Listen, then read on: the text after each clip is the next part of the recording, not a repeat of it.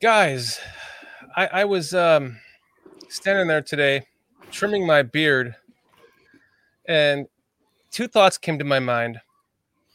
A, I should have done this before the Tampa game when I met Cliff Victoria, because I would have been a lot cooler probably.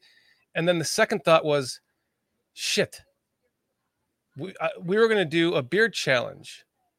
And you're still holding to it, Foster, but the challenge was we were going to shave clean and start from scratch. And we never, like, it was my job to make sure that happened. And I forgot to do that. So, but then the third thought was, I'm kind of glad I did, because it doesn't feel like this team's going to make the playoffs this year. And I don't need a beard for the next 2 years. So how are you feeling about that, Foster? You can go ahead and trim that anytime you want now. Well, I started the week of the last preseason game. So that was a 2-week span in there. But I'm just going to let it ride, man. We'll see where it goes, because it's going to be insane come December. I'm going to be out there here. So I'll leave it alone until the season's over, maybe. You're just going to let it, like, do this, or you're going to at least, like, trim it and, like, give it some beard wax or something? Nope, I'm going to brush it out, man. It's going to be like this big when I'm done. Old St. Nick. I'll be able to do Santa Claus this year for sure for the kids at the two parties I go to. So okay. I'll get some use out of it, man. Yeah, if you get to be Santa Claus out of it, I guess that's worth something, right? You get to be Santa Claus doubling as a Papa Smurf. I gotta find my blue cap for you, Peach. I got one too, man. I wear it. Put the Papa Smurf shirt on with the blue cap. There we go. That'll be in December sometime, right around the holidays. As you all day. Pete, you would have never done that with us, though, right? I can't. I got the skin condition. I can't. Mm. You can use like some beard conditioner, some beard waxes. You know?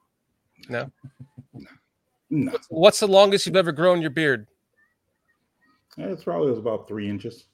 Foster's length? A little bit longer. Oh, okay. How'd it look? It looked all right. I mean, it's full. It's just that I can't shave it all the way down. When I shave it all the way down, I have skin problems there. Yeah, razor stub.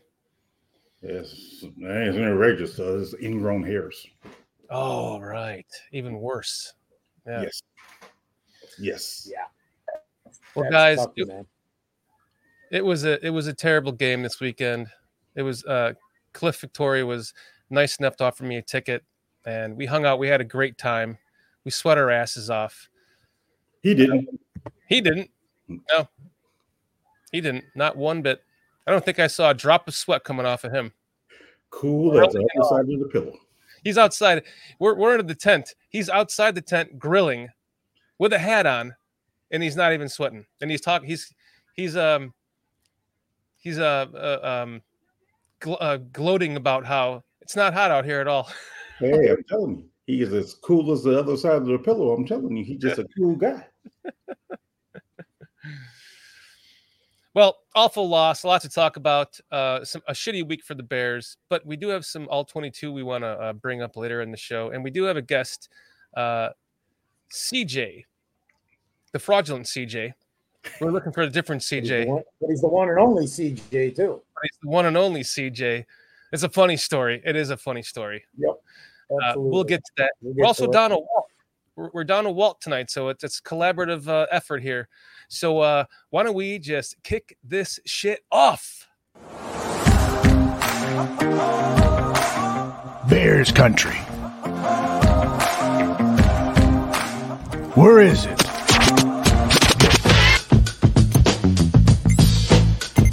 Down with CJ. Down with BCP. Yeah, you know me. Down with BCP. Yeah, you know me. You down with BCP. Yeah, you know me. You down with BCP. Yeah, you know me. You down with BCP. Yeah, you know me. You down with BCP. Yeah, you know me. You down with BCP. Yeah, you know me. Yeah, you know me.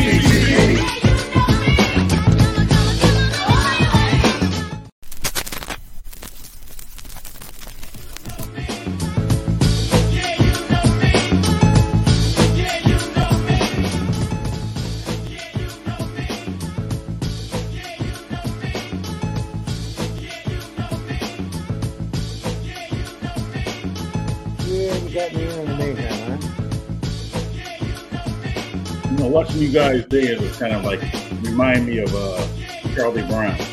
Charlie Brown's prison. Oh, that's a good one right there. Just get it out the Bears, right? Man. Charlie Brown's prison's all over. That's what I was trying to whistle.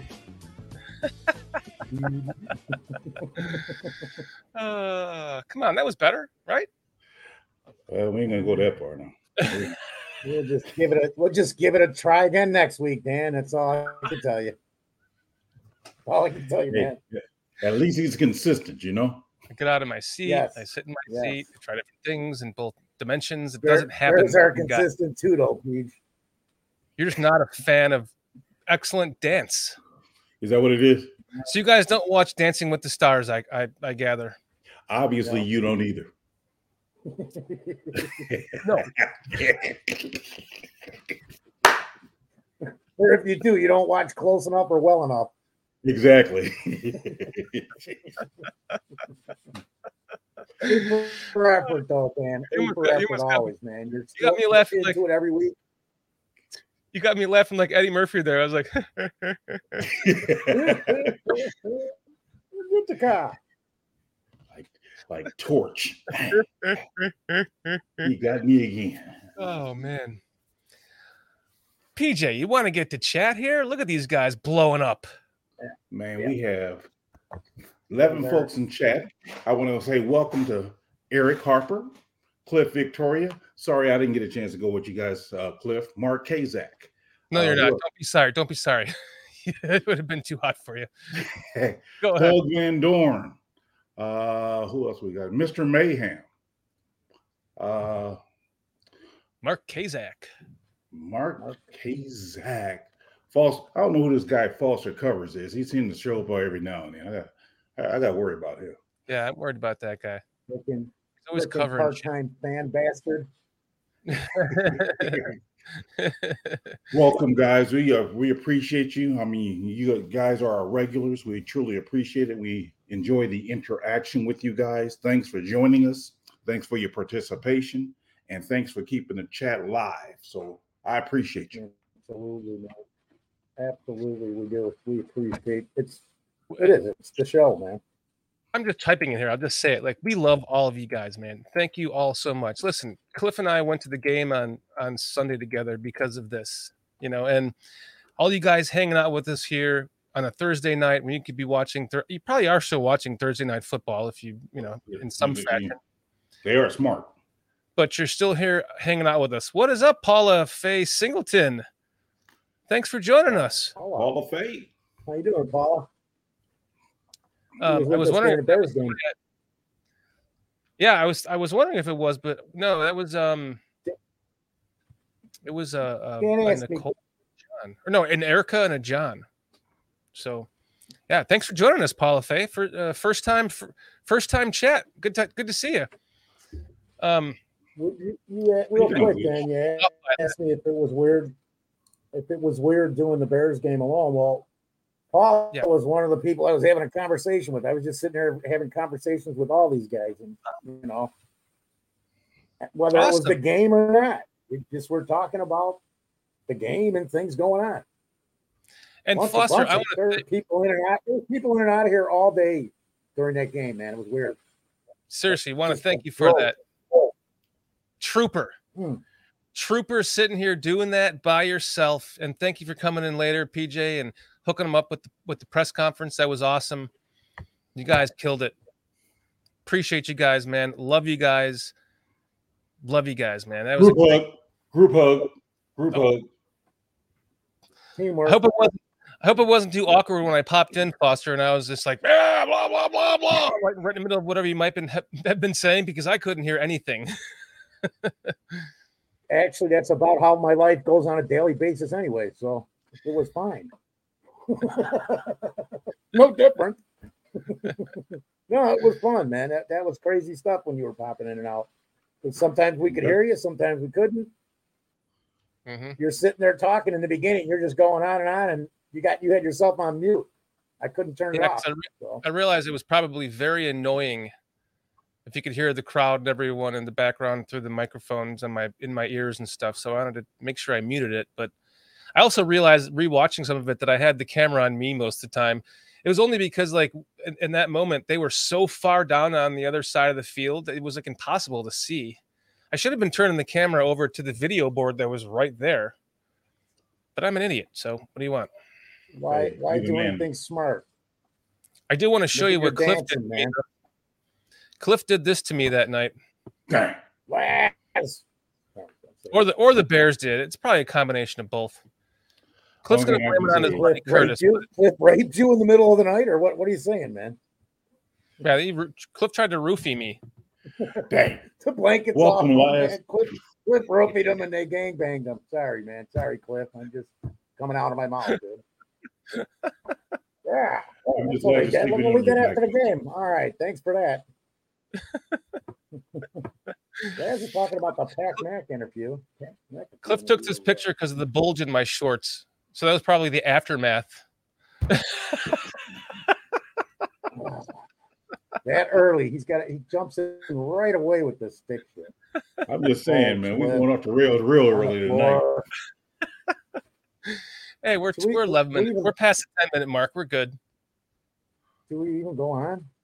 Yeah, we go on for sure. No, I think that's the show. You guys want to wrap it up on a Bears? 1, 2, 3. No, absolutely not. There's too much to say, and it's just about the Bears. Not even all the other stuff going on with them.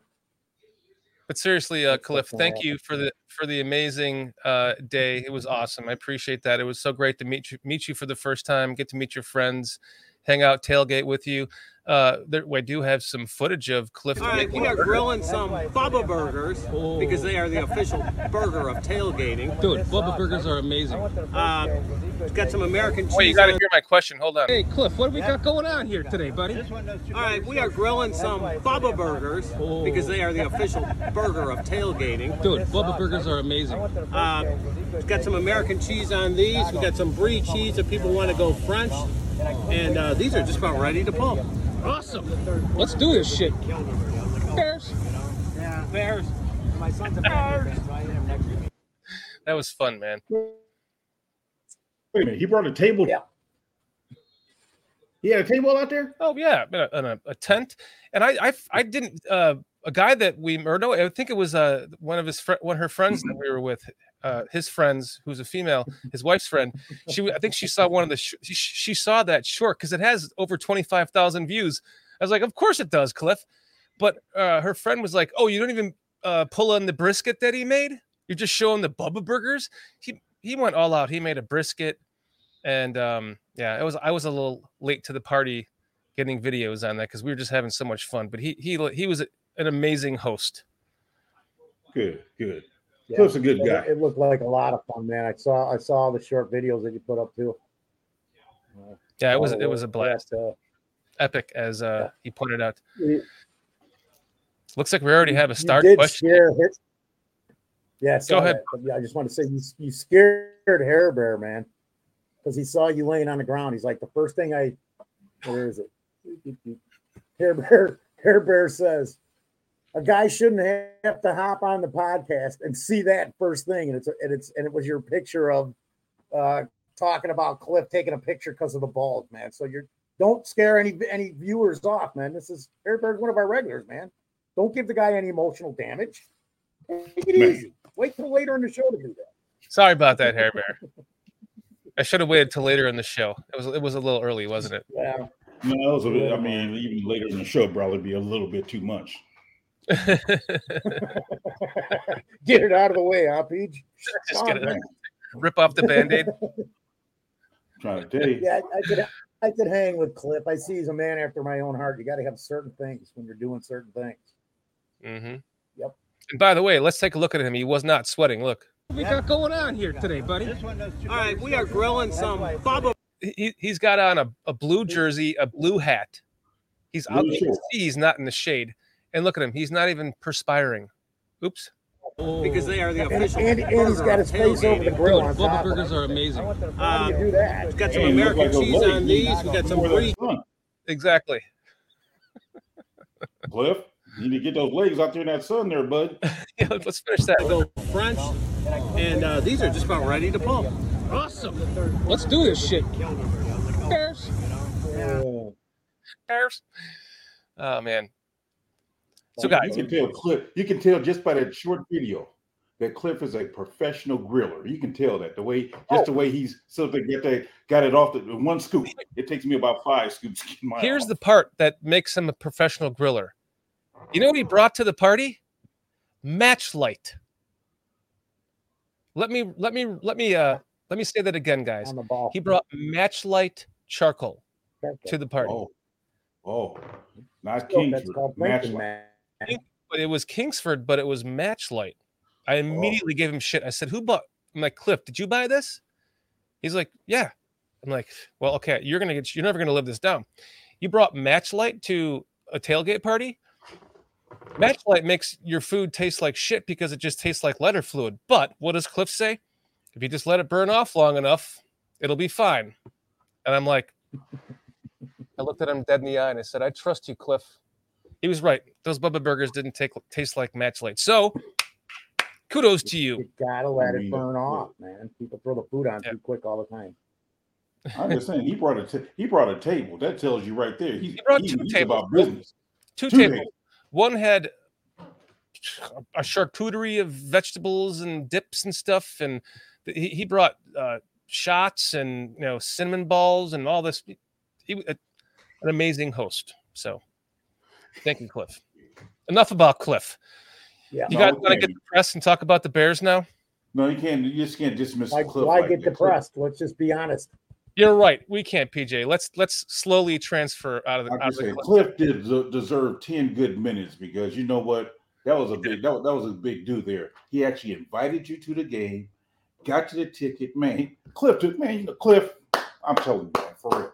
And his friends, not only him, but his friends took care of me. And your friend, yes.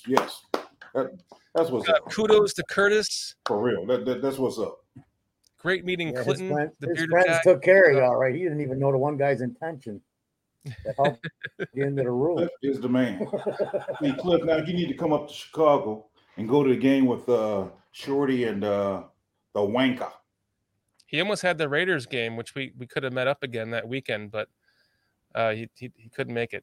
But we're going to be back down here in the winter in Florida. We'll meet up here with him again, and we're going to do a food video and stuff. So definitely going to make that happen, especially after this fun weekend. Nice. That was too much fun. Yeah, all right. We could tell you had fun there, the way you let pass out on the floor there. Yeah, that doesn't happen. You'll be able to hop on here at some point for, on a Thursday night, hopefully, maybe for a little bit. Yeah. Ooh, Cliff, hop on? No, he still got to do that Lene. It's funny, he was on BCP when we were on the Ballroom for like 8 shows or some shit. Now he's like, yeah, I'll come on when I'm ready again. What's up, Hair Bear? Appreciate you, Hair Bear. Let's get it. You guys want to translate into depression? Man, we're having such a good time. It's not depression. I know, right? It's reality. I tell you what. It's reality. The best transition. Get to that question that our new person asked, Paula Fay. I started, so that's how you can transition. Wait, before we transition, can I say one more thing about the game? Absolutely. This is another important thing I wanted to bring up. After the first touchdown, I'm high-fiving everybody, right? High-fiving everyone in front of me. I turn around, I start trying to high-five everyone behind me like I do at a game. I'm going fucking crazy, and I see this shit. What's up? Samo. That's Samo. Samo. That's what I'm talking about. Samo sitting literally 2 seats behind us, or 2 rows behind us, like a seat over. What the hell? I still want to know how he's doing that and driving to Ireland every morning. Could not believe it, man. You remember? Later on, he said that his wife had bought him a surprise ticket for his birthday that weekend to go to Tampa. I was like, wow, that's incredible. That's what's up. That's what's up. Make that shit up. I gotta be the one, huh, Dan?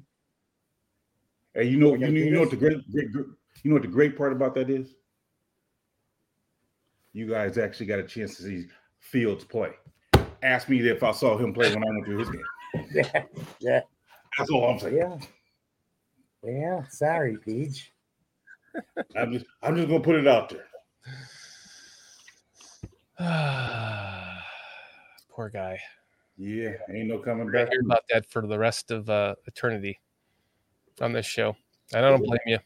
Which is much money as I spent. You're darn straight. Well, it was a preseason game, dude.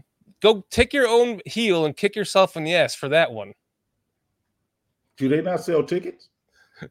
I mean, it's not like it's free. Well, you never guaranteed you're getting the guy you want to see in the preseason, though. Well, you know, you try to play the percentages, though, right? Yeah, bro, that's true. But you never know with this 3-game schedule anymore. It's like, what the hell? Guess who won't be buying tickets no more, though? Not even do a regular season game? This guy. Regular season? No. Oh, jaded. For life. Oh, boy. What about if you were given one? No. What about if you were given one to go with myself and Chris Watt? What's wrong, Foster? You all right, Foster? You just cracked me up, man. Absolutely. That was hilarious. No. Sorry, but it was funny to me, man. I'm just saying. Did you see him on the last time? Yeah. Much more pronounced. So, man. He was sorry, that was my natural reaction, man. So, did anybody read Paula Faye Singleton's question? Let's get into Bears, all right? Let's get into it, man. We're getting there. Paula Faye Singleton. I shoved you, man. What does everyone think about the Bears having someone take over as defensive coordinator? I know Flus is calling the plays for now. However, will it be too much for him to do it all? My answer is yes.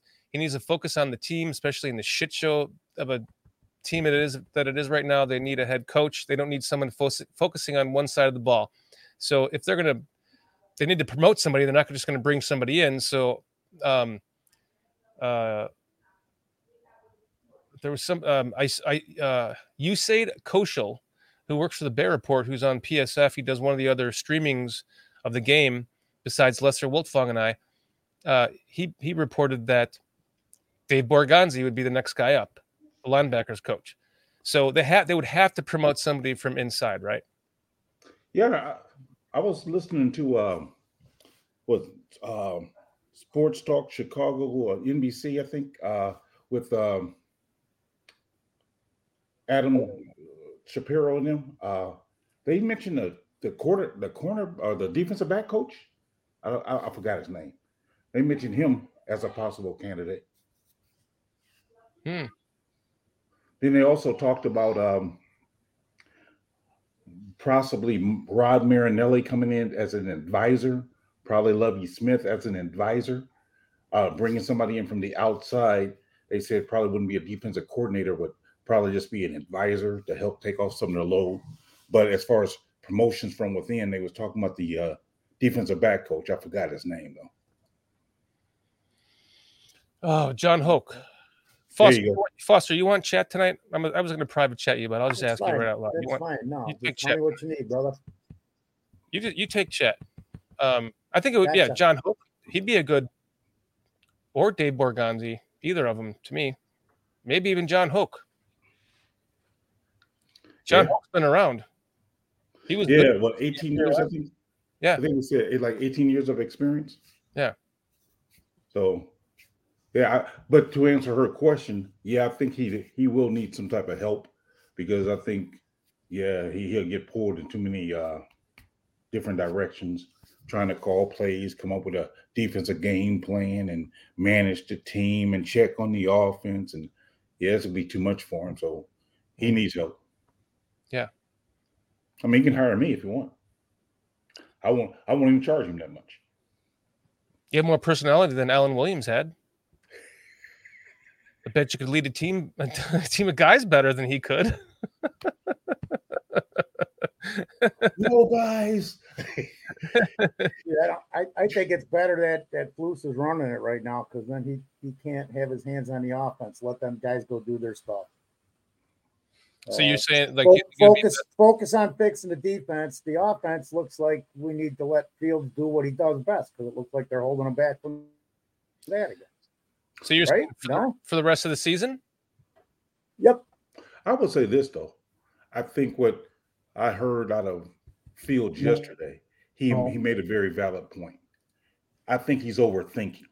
I think he's actually out there overthinking, and that's why he's not hitting the guy in rhythm and all these other things. And I'm not into pointing fingers, and I'm not trying to shift blame. Just my pure observation is I think he is overthinking. And I would agree with you on that, because he kind of said it. I have two different clips. I wanted to play the first part to that, and then we can kind of get into the second part, which he talks about that right here. And when you do that, you're not reacting right. We'll see. So when you say thinking less, what do you think was causing you to think so much, maybe think too much? Could be coaching, I think. But at the end, I'm not putting us up here to shit on him for saying that, because I'm going to make my point later about this. At the end of the day, it makes it, they're doing their job when they're giving me, what to look at, stuff like that. But at the end of the day, I can't be thinking about that when the game comes. I prepare myself throughout the week, and then when the game comes, it's it's time to play free at that point. So just thinking less and playing more. Hey, Justin, we've heard this before from other athletes. There are just too many coaching voices in your head at this point that you're trying to process so much. Is that part of what you're saying? I don't think it's too many. Okay, that's enough said there. Let's go to. Well, before you go there, let's touch on that. Before you go to the next one, let's touch on that a little bit. Okay. See, part of the thing I'm listening to is. He's not blaming the coaching. He's just answering the question as far as, because I have to guard myself.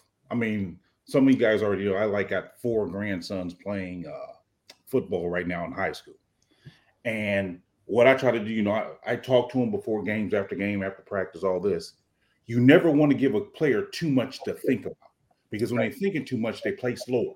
Right. And they always say you want a player to play fast. Right. Give them less to think about. Then they can play fast, so you don't want to overload them with information. And I think that's the problem that he's having, is he's probably getting too much information, and by having all that information, just what do I do? And he'll miss a pass to a guy wide open because he's overthinking it. Exactly, and that's kind of what he goes on to say here, which is there was a post-game interview after this in the locker room. I forgot to pull that up, but Swifty posted it on his channel. Right. Where he was talking to him at his locker room, saying, listen, you guys, all I want you to do is just take everything I'm saying into context, and don't take the one part of it and try to use that, to basically as clickbait is what he was saying. So if you now fast forward, which is 4 minutes later into this, then he makes his point. So if you just watch the context of what he's saying, because he's realizing by the vicious media that are making him backtrack, they have to kind of come back. And he said it himself earlier in here. He's just, or maybe he says this after this, he's just trying to give us the information, or the reporters, the information that they want to know in more detail. Yet he's not thinking, because he's a youngster and he's dealing with a big fucking time media coming from, a smaller city in Atlanta area. And then of course college, Ohio State's bigger, and Georgia is bigger than where he went to in high school and stuff. But he's been dealing with the media in a sense since high school. And here we go on to this fucking vicious Chicago media that are now backtracking him and making him realize he can't say what we want to hear, because they will take it and run with it. And this is kind of where he explains it. Anything. So they're always receptive to us. Sure. You said your rookie year, you felt like you also had to play a certain way. And you used the word robotic, describing that in hindsight. Has this been a frustration for you throughout your career, having coaches try to change too much of the way you like to play the game? You said, has it been frustrating? Okay, this is the point where he was explaining his coaching when he was saying it could be the coaches, the coaching. And he's trying to say how the coaching here, it goes hand in hand with him. Sorry. But after this is when he talks about what I just said. Yeah. Has that been a frustrating part of life in the NFL for you, that you have not really, I mean, been trying to mold you into something that isn't the natural way that you want?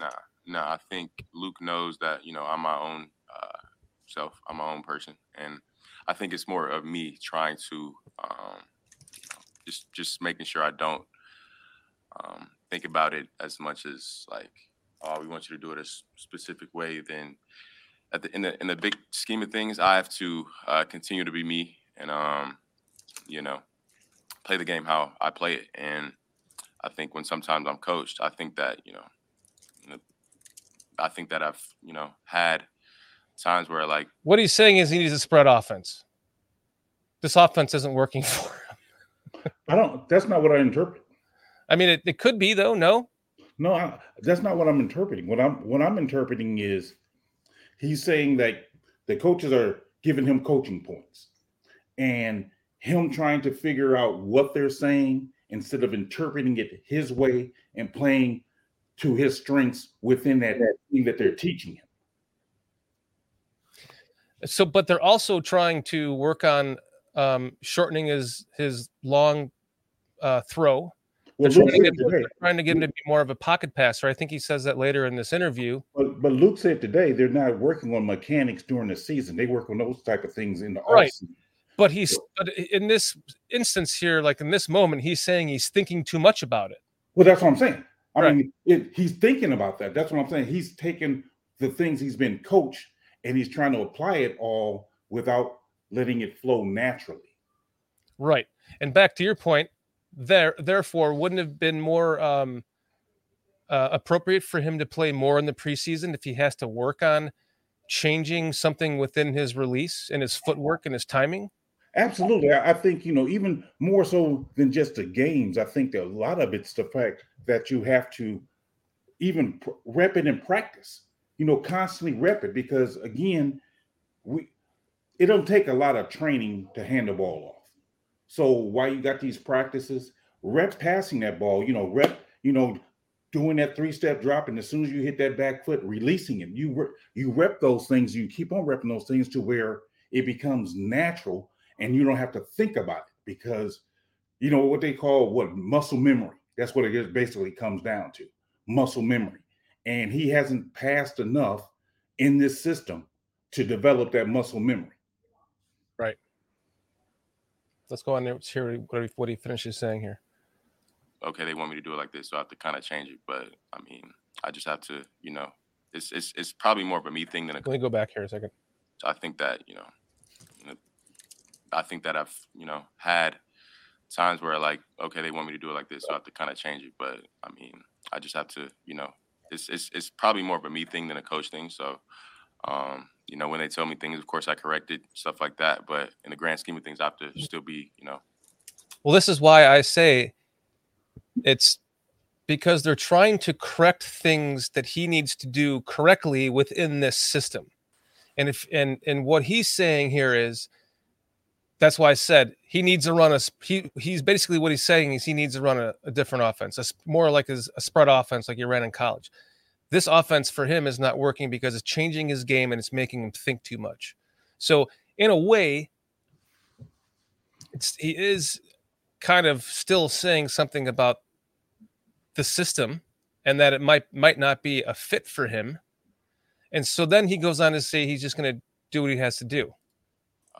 The person and the player, what's got me up to this point. So rather than changing my whole game, just implement it in my game and make those little corrections, but don't allow that to change me as a whole player. Justin, when you said you're a perfectionist, is that in the context of if you're looking down the field, do you think it has to be perfect to let it rip? What part of the perfectionism in your personality do you need to kind of ignore? That's what it sounded like you were saying at least. I didn't really understand like what you're saying. You're naturally a perfectionist. Yeah, like I just want everything to happen the right way. So No, you're always not going to get the perfect picture if that's what you're asking for me to, do something or, but yeah, I mean, you can keep asking your question. I feel like there's a lot of, ways you can go with your question. So. In what ways does your own perfectionist personality help you and hurt you? Help me what? Help you and hurt you. You were talking as though it. Yeah. I think it, helps because, you can do something good and it cannot be good enough. So you can always strive to be better. And then,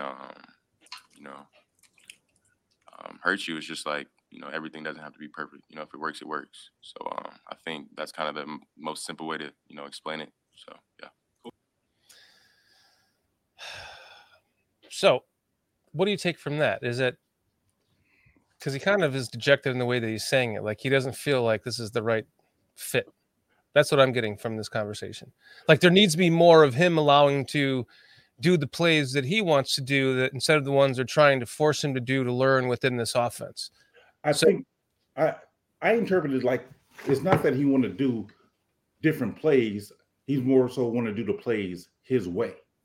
Meaning that if he sees a guy streak and be able to throw the ball when he's ready to throw the ball, not necessarily when they want him to throw the ball. Case in point, because when they was talking about the game on Sunday, they said, I heard a couple of analysis say he was about a half second slow on the pass to the TD pass to Claypool. I'm like, in that instance, okay, he could have been a half second slow. But what he's saying in that example is, it's don't have to be perfect. That's what he had. I mean, so y'all wanted to be perfect. He wasn't perfect by being a half second slow, but it still was able to accomplish while still in the back of your head thinking, okay, I got to get better. But in the meantime, I got to accept this little victory I got instead of harping on, oh, I was late by a half a second.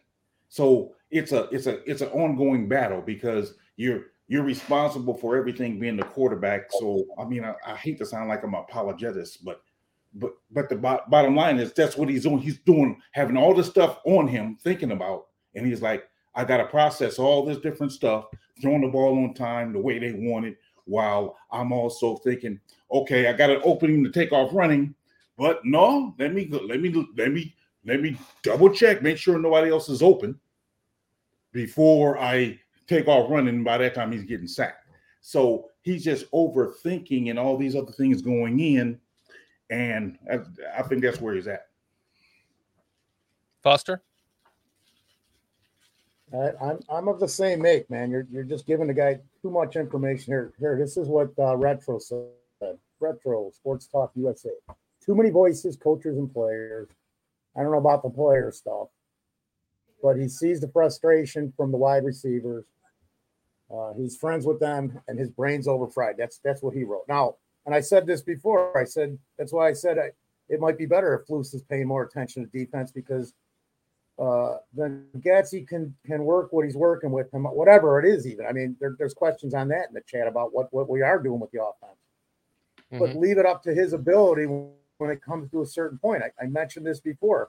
Okay, if the guy doesn't have the time or he's not progressing the first, second, third reads, man, they used to take guys having that problem. They'd have them, okay, if the first read ain't there, then you either hit the check down or take off, or you look for the guy and you're done. Don't even bother going through the progression. So if we got to do that, that's a good way to stop this insanity, man, to cut it off. Yeah. I think that's the biggest problem is they're coaching up, oh, no, you got to watch for this because this is going to be open, and then you got too much crap going on in the head. You ever study for a test like in high school or something and you just cram stuff and you walk in there and you sit down and you go, oh, crap. I can't remember shit. But as you calm down and start remembering, I don't think he's got to the calm down part of the test yet. So you got to script this thing back a little bit. And, okay, so maybe give him two on every play instead of one and done. Give him one. And if you don't have that first one, a quick look to this guy. If he's not open, you hit the check down or you take off. You do what you do. And then we'll start seeing kind of what we might, that's why I said he might run for more yards. I think he's more advanced than just a one check per se. I think he can do the third progression. But I also heard today by Getsy said on a one particular play, what he did was he got to his, the top of his drop, and he was waiting for Mooney. Mooney didn't break away yet because the guy jammed him. So, that's why he gave a hitch. Get another hitch because he's waiting for Mooney to break free. And what he needs to understand is, okay, after that first hitch, if he still ain't broke free, move on to somebody else. And that's what I'm saying. So those are the things, he's also thinking about, okay, I want to get this guy an extra half a second to see if he can break free. And that's viable. Mm-hmm. I mean, that's a viable excuse in my book. It's like, okay, he was waiting for this guy to get free. So you didn't come off of him in time. So you missed DJ Moore cutting across the middle because of it. So those are things. I don't think, like I said, he wanted to change the whole offense. It's just those little subtleties that he may want to change. But before we get too far, we had a super chat. Thank you. We got a super chat here from Retro again. Thank you, Retro. Trubisky, $2 super chat. Trubisky, JF, different coaches, my way or the highway. So what he's saying here is that the coaching staff that drafted him, the new one, it's been the same thing. It was with Trubisky. It was drafted by Fox, handed over by Nagy. Now we got Justin Fields drafted by Pace, and Nagy handed over to Poles and Flus. And so it could end up being that situation. I mean, it's a weird situation where they cut Peterman, so that we're all like, okay, well, they want to promote Bagent to the second string, which, okay, because they're seeing it, with as a third string quarterback, he's getting the most reps with the practice squad. So he's getting more reps than the second string quarterback. So they could just be like, well, shit, this kid's ready. Well, put him in at second. But then when they re-signed him back to the 53-man roster, that didn't make sense to me. I thought, okay, practice squad, they can use the new quarterback, the third quarterback rule. But back to the team, yeah, did they re-sign him for less money? Because I didn't see exactly what the deal. Me either. I wondered the same thing. I'm like, you cut him on Wednesday, bring him back on a Thursday. So yeah, I don't know. Yeah, that was strange. Got another super chat. And the rule, you got to follow the rule. Super chat from Hair Bear. Hair Bear, appreciate it, Hair Bear. Appreciate it, bro. Thank you, Hair Bear. PJ is killing it right now. Good stuff, my man. Well, thanks, Hair Bear. I truly appreciate it.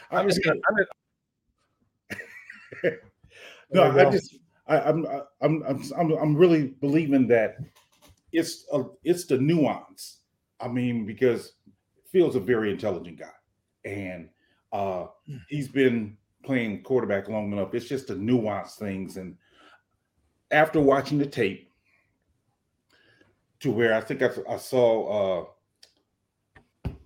the quarterback school as well as Swifty's breakdown. Yeah, and I'm like, yeah, there's obviously things we can clean up, but it wasn't as bad as when I first saw it live. When I first saw it live, I was like, oh. But after watching that breakdown, I'm like, yeah, and to my point that I've been harping on all the time is, had we had some preseason, we probably can get some of these kinks worked out. But I think that's what it is, just still working out certain kinks. It's not horrible. I mean, I also said we need to decide whether or not we're going to be a passing team or a running team. We haven't made that determination yet, but that's what it is, though. He's just like a half second off, and again, a coach not over coaching, just say, "Hey, man, on the top of your drop back, throw the ball." Could this be that he wants to get back to the game he was playing last season? When they, even though they weren't winning, he was blowing up records and shit. And so from there, he was playing the best that he had, and that was opening up more things for him. But they're trying to narrow that in a little bit, and it's not. And that's what he's talking about, right? I disagree. Oh, fuck, really? I thought I was onto something there. Reason why I say I disagree is because he was never that type of quarterback in college.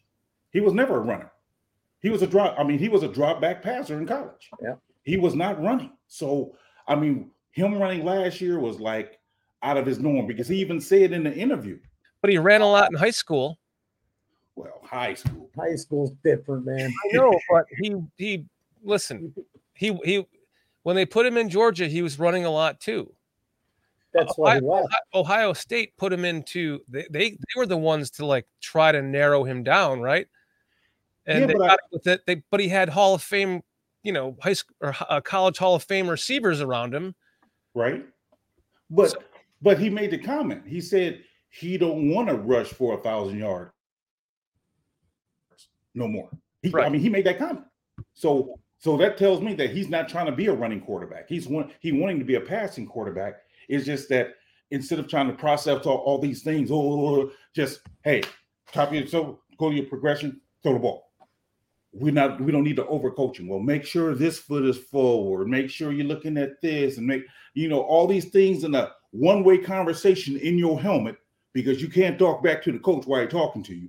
If they're giving you all this information, you're going to be like, oh. Right. Too much. There's a lot of I mean, hey, man, I said this earlier, guys. I don't know if you remember. I said, could it be that they know that they weren't sure how good this team was going to be or how bad it was too? So it's not as good as they and everybody anticipated, man. But I still think it goes to what you're talking about, Peach, where he's overloaded with too much. And if they just let him go back to doing that, the parts of the game he was doing last year where he had nobody open, he's going to have DJ open. One of these guys are going to be open at some point, right? I mean, I think about it. Yeah. Quicker, too. But you also just that, consider. And then the team is not as progressed, is not as far as they had thought they had hoped they had been by week 2 of the season. But I did say this, too, to end it, is the first 2 weeks I consider preseason still because, like we keep talking about, they never got a chance to play together. They never got a chance to all play together. None of them. Yes, that's what I was going to say right there. That's it right there. Foster is spot on.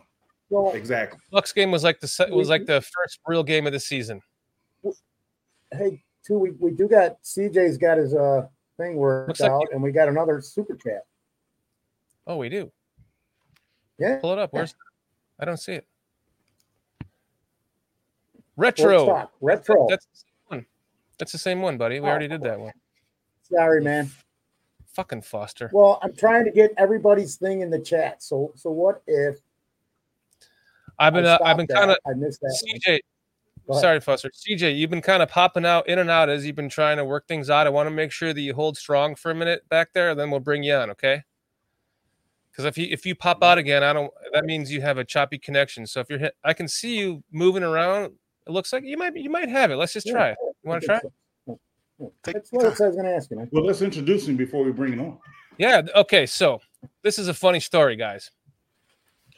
Let me just pull this over here because you got to see this. This is Here, I'll take this off. What is it? CJ Sports Network. Okay. Yeah. So we wanted to have this guy on because he's just hilarious, and we thought if we have him on the beginning of the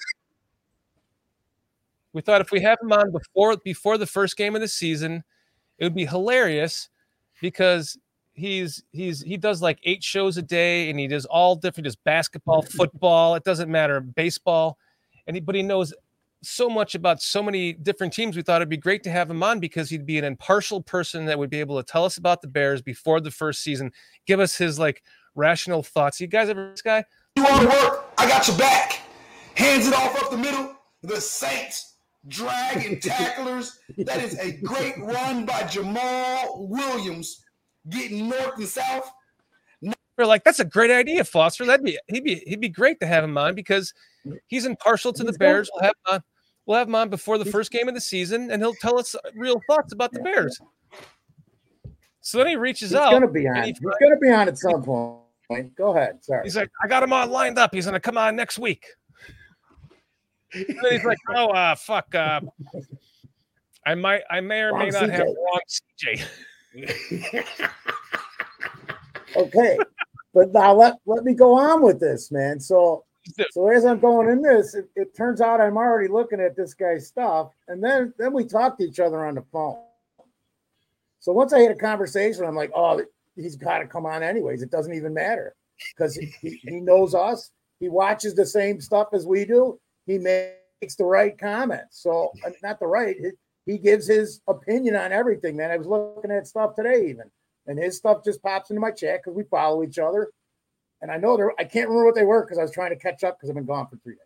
But there was like three things, and I'm going spot on. So, you know, I'm hitting like. But then, like I said, after the phone conversation, I'm like, oh, for sure, he's got to be on. So this is the imposter CJ, but it's also the one called CJ. I call him the one and only CJ from here.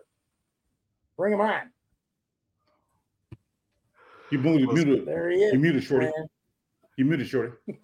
My response to you, Foster, was this is still made by the fans for the fans. So if you're a fan and you want to come on this show, you still did a solid for us by bringing another Bears fan on the show. Absolutely. And CJ, I hope you're taking all of this lightheartedly, man, because it's just a big joke for all of us now, and we love having you on.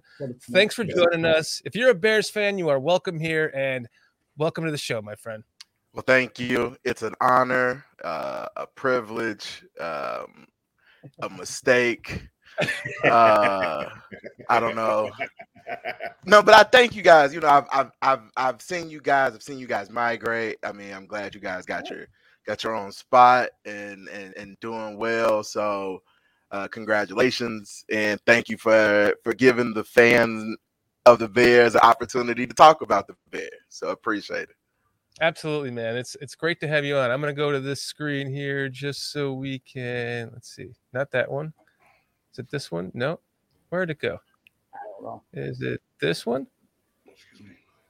Yeah, I got a bunch of different screens over here. There we go. I got the banner on too, man. So hold on a second. I want to get the right one because we can have. Leave that one up. We can see the banner. I'm a fucking idiot right now. We don't have Walt. Just give me a second here. That's it. Okay. That's it. I think we're waiting for that. This will be good. Go ahead. You mind telling us a little bit about yourself? Okay, it's interrogation time, CJ. Go, PJ. So I'm born and raised in Chicago. I actually moved to Kansas City in 2016, so I'm currently in Kansas City. So this is a weird game for me. I've watched the growing pains. I've watched them. I've watched the Bears go to the Super Bowl. I've watched the Bears fire their only successful coach in the last 20 years. I've had the opportunity to talk with some of these people out here, and they're going through some of the 85 stuff that we've seen with Pat Mahomes currently. They don't know how to act with a good team. The Chiefs, we all know the Chiefs weren't that good before they got Patrick Mahomes. Let's be honest. And so now that they got an actual decent quarterback, they forgot what struggle looked like. They forgot that, you know, Alex Smith was their best quarterback outside of Montana. Trent Green before that, I guess. So if you really pay, like I kind of paid attention to the Chiefs history, and they aren't. Len Dawson was their best quarterback until then. Sorry. There, that is an awesome point. So yeah, so there you go. So there's in Kansas City now. So I'm looking forward to the Bears coming back. I'll be at the game, so I'm looking forward to seeing them win or lose. Talk with the people that's coming down. So yeah. So are they your representing? Are they your second favorite team? No, not at all. Not at all. I've learned. So in watching football, I've learned not to root for teams anymore. I root for individual players because that's who you're gonna follow, regardless of I have my team. But I'm gonna fruit and follow the individual players at this point. I'm too fantasy much invested. Football lover. Well, not even that.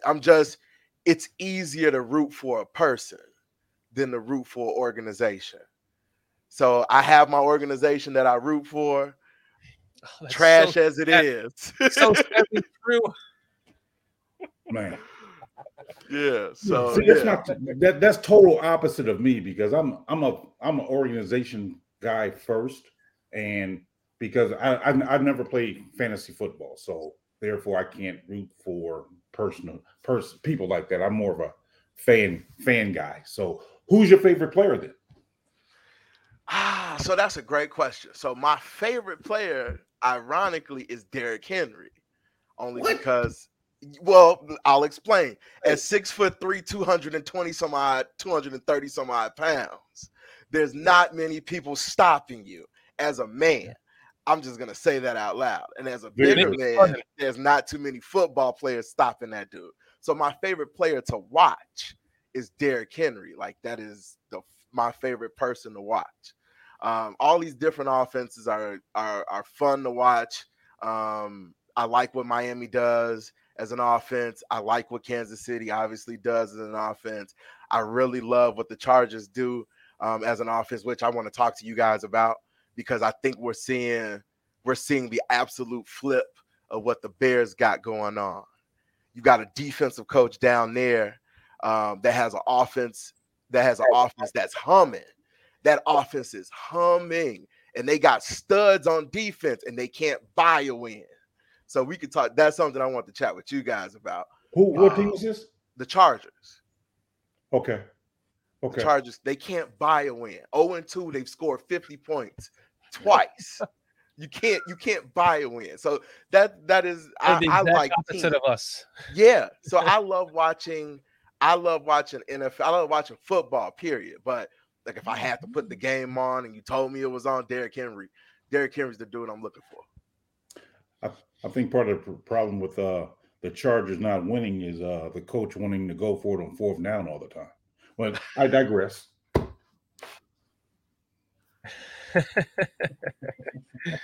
I wanted to ask you, based on what you were saying, CJ, how old are you? I am 39. Holy shit. Okay. So you're okay. Because I was going to go into how, like, fandom has changed, because, you know, for us, you know, growing up with the, you know, PJ and Foster are both in their 300s, but I'm pushing 50, and I'm about 10 years older than you, so wow. But you couldn't tell, so thanks, kudos, man, to you. Thank you. Good skincare. Thank you. And a beard and a hat helps, and glasses. Hide everything. That's right. Going. You can't see how bald I am, even though I'm just kidding. I'm not. But I, you know, when growing up, you used to have your favorite players that stuck around on your team forever, and they became, you know, Hall of Famers on your team, and they stuck with your team until they retired. And now it's just a me league as far as owners and players, and they just bounce around. You know, Michael Jordan played on two teams only because he had to. LeBron James has played on how many? 4 out of choice. So in the NFL, it's the same thing. It's guys, there's no sense of loyalty anymore to teams, unless you are top-notch grade A1 Hall of Famer like a Mahomes. Not even then. Right. He'll probably finish his career somewhere else. He will. So your theory of sticking to a favorite player over a favorite team, I would have thought you would have been in your like early 30s or, you know, late 20s or something with that kind of thought, because I would imagine that's what everyone is thinking now, you know? Yeah. He's fortunate. He just looks that young. Yeah. Well, that too. You know, black don't crack. We know that. So not even a gray hair. I actually do have a gray hair that's growing in the chin, chin hair, but I cut it off so I don't keep it. But no, I carry it over from basketball. Don't pluck it, it'll turn into 5. Just cut it. I just cut it. Nice clippers, T-lines, get it done. But I carry that over from basketball. I have favorite basketball players. Like, you can't. There's just too many good basketball players to be a fan of just one basketball team. So I carry that over now. Like you mentioned, the me, the money. There is no team loyalty. Mm-hmm. I'm always a big proponent of get your paper, get paid, you know, wherever that may be. So it's easier for me to just follow the career of a person and know whatever they do, it's going to be stellar. Kobe Bryant comes to mind. Like, I know Kobe is going to be great regardless of what team he has on his back. So I carry that over. Mm-hmm. But he only had one team on his back, though. fair. That's he's one of the only. Yeah. I mean, I'm a Laker fan as well as a Bear fan. And I've always been, I mean, I've been these fans since like 1969, 1970. I mean, I go way back being a fan that 1870. Huh? Like so 1870. Right. So 1770. I mean, I take on the approach of like the Bears, you know, we draft a player. I'm now have a vested interest in that player because what we do when Bears draft somebody, we do all this research on the player. We do all the background on them. We do all these things so we get to know this player inside and out. So now I'm actually vested in this player. So even like with David Montgomery, he was here for 4 years. Yeah. I'm still a fan of his. He's gone now, but I'm still a fan of his because we drafted him. So I'm a Bear fan first, but I'm a Bear fan also of the people we draft. That's why I can't play fantasy sports. Yeah, I don't play fantasy because I think I would always lose because I think all my team would be Bears. Yeah. So I mean, this new age of going for voting or going for the actual player, that's kind of new to me. So I mean, because you're not the first person, obviously. So I've heard other people say that. But what then, besides the obvious, what draws you to a player other than his talent, or is it just his talent that caused you to root for him? That was another question that I had for you guys. Talent. You got to be able to play the game. You can't just, be a player. You have to be able to, be good at it. Obviously, you get to be a professional. You have to be better than most, right? Right. But in order to, to be someone to follow, you have to be really, really talented. So yeah, no, it's when you know what talent looks like, when you've seen it, when it pops on the screen, you know what it looks like and you know what it should look like. And so it makes it easy for me to find it. I'm looking for that pop. I'm looking for that talent to flash across the screen. And when I see it, now I'm interested. I'm immediately invested in, what is he going to do next? Okay. I want to see it happen again. Okay, with that, because as much as we may want to hate to say it, Rodgers was a dog. Oh, yeah. Rodgers. So are you a fan of his? Absolutely. One of the best quarterbacks. He's one of the best quarterbacks I've ever seen. I knew what quarterback play looked like because of Aaron Rodgers. Okay. I knew the slant was coming because of Aaron Rodgers. That's how when you saw his head, like you could barely, like when you saw the 22, his head barely moved. And when it did, the ball was coming. Like when you could see good quarterback play. Tom Brady, same thing. When his head moved, ball moved. Like you knew what the ball was going to do when he moved his eyes.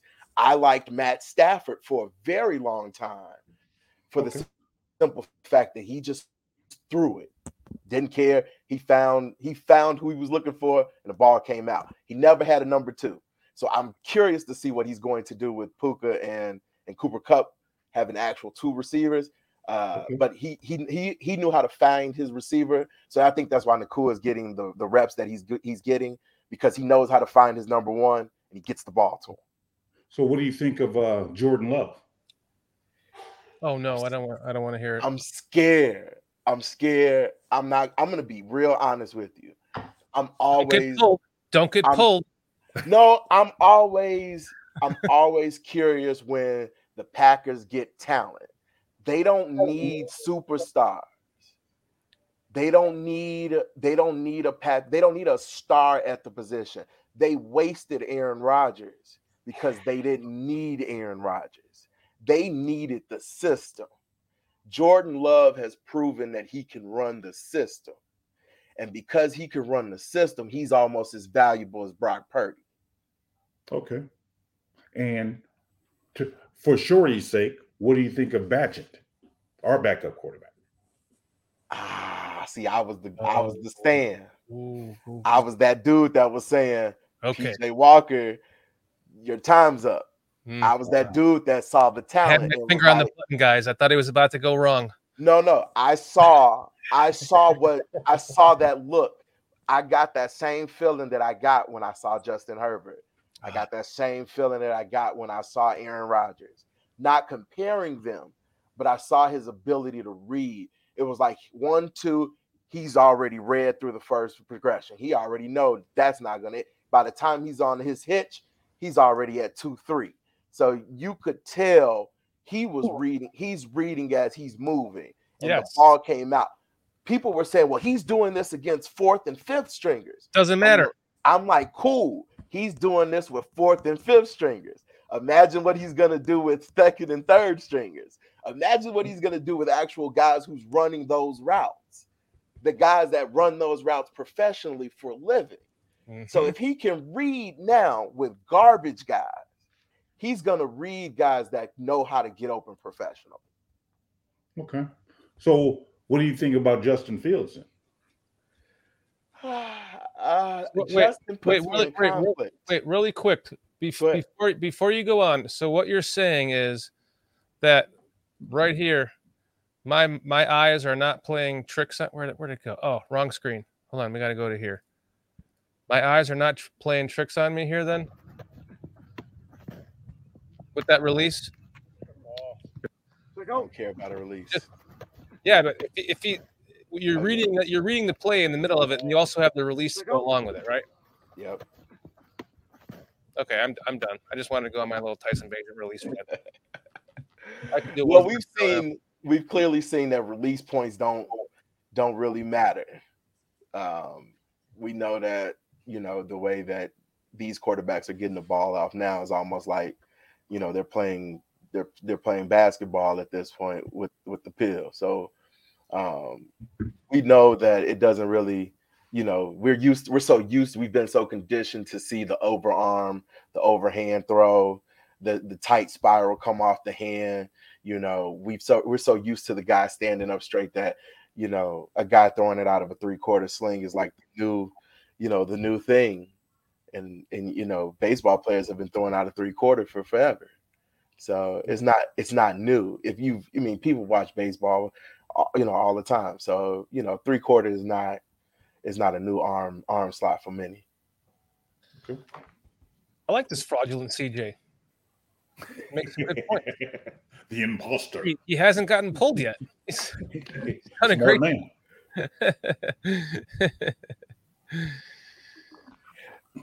I did have a question for you guys, and you let me know where you guys were going, and I will save them for later if necessary. Please ask. All right, so we were talking about talent, and so what I've seen or what I've observed over the last few years is the good teams are drafting good players. In this, you know, despite of scheme, they're drafting players and finding scheme around those players. It seems that the Bears are getting back to drafting players with talent, finding the talent, and then draft or creating the scheme around it. That's at least what it looks like, or at least that's what Poles is looking like. He's trying to do is find the players and get the scheme to go with those players. My question to you guys. Is scheme more important than talent, or is talent more important than scheme? Oh, can I go? Your show. Talent is more important than scheme. That's it. I'm done. That was my answer. Go ahead, Foster. You guys can elaborate. Go ahead, Foster. Well, I'm gonna say talent is more important than scheme, because you can always change your game plan to your talent. I gotta go with talent, man. Like I just said, as far as changing the scheme, because that's where we're at with Fields right now. I think that's part of the overthinking process, man. And is if this is the same system as last year, correct? I should probably not talk about this now, but it's the same system.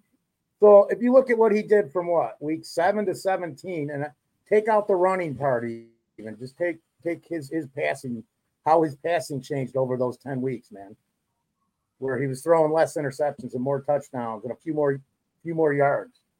So he was doing more read and reacting than he's done in the last two games, especially this last game, because he should have either got through the progressions, or if the offensive line, which wasn't as terrible as everybody says it was, if you look at the all-22 on it. I mean, they all had mistakes in the last two games, but go back and watch it. Go back and look at each offensive lineman, what they did during that game. Yeah, they had their problems, but it wasn't the end of the world. So if you take away the stuff that they're throwing at him now and let him just go back and run the scheme the way that they've shown him to run it, without adding all this extra little things on it, and let him just – because the guy's fast enough, strong enough, definitely strong enough. He could take a hit. His passing's accurate, especially on the deep ball. I mean, unless statistics lie or our eyes. I'm not saying he's always accurate, but who is accurate every play? Nobody. So the last thing is read and react.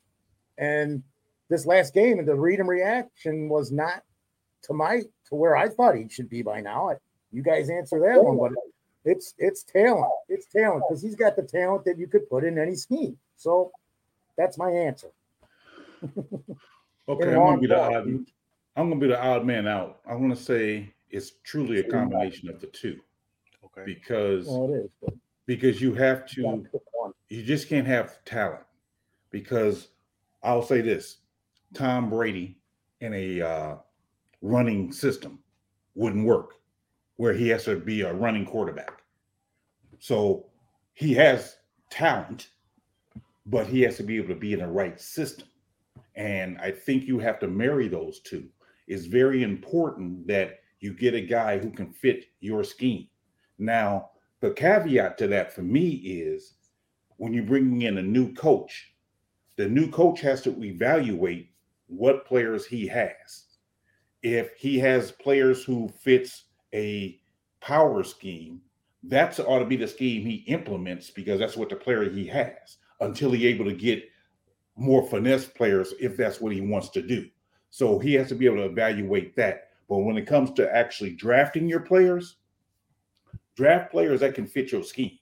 You don't want to draft a player who's not going to fit your scheme, because it's going to be a waste. Because if you got a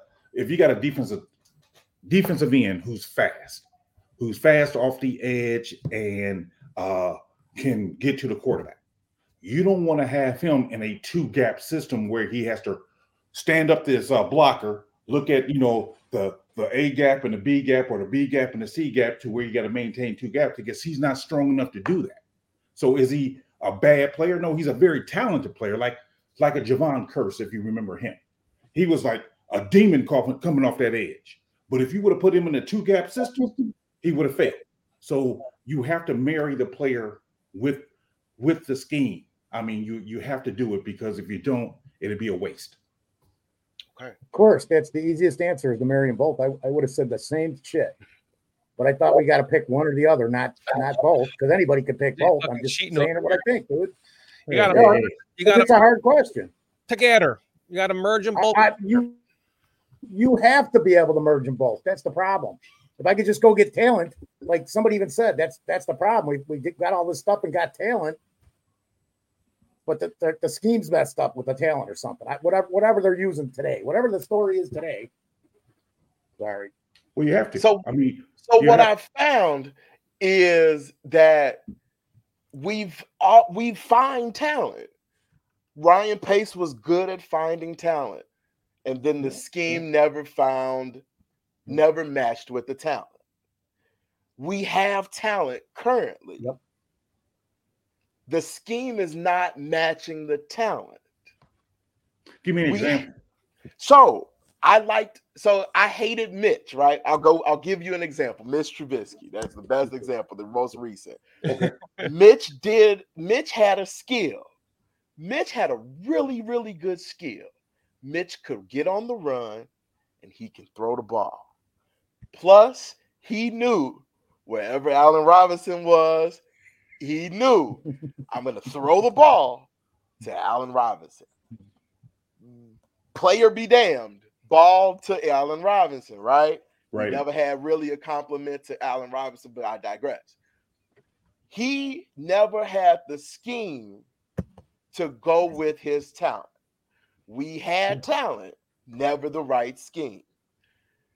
No one ever tried to, there's always this delay in taking the talent and getting the scheme to go with the talent. There's always a delay in taking the talent, aka Justin Fields, and putting the scheme with the Bears. And this is only the Bears. They only struggle with finding the talent and getting the scheme to go with the talent. I get sick of hearing, well, I feel like the easiest cop out. Well, you guys don't know what you're looking at. When a quarterback when former quarterbacks start to tell us what we're looking at this point, at what point do we need to start listening? If former quarterbacks looking at the scheme and going, this is not right, mm-hmm. and everybody knows that this guy is super talented, at what point do we bypass the scheme for the talent?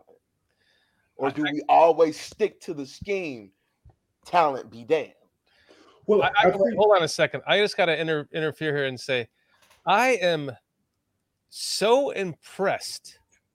You must be watching this channel because you said that entire little phrase there without saying the N-word. And I had the button ready for. I'm not even going to get into that. I have zero thought.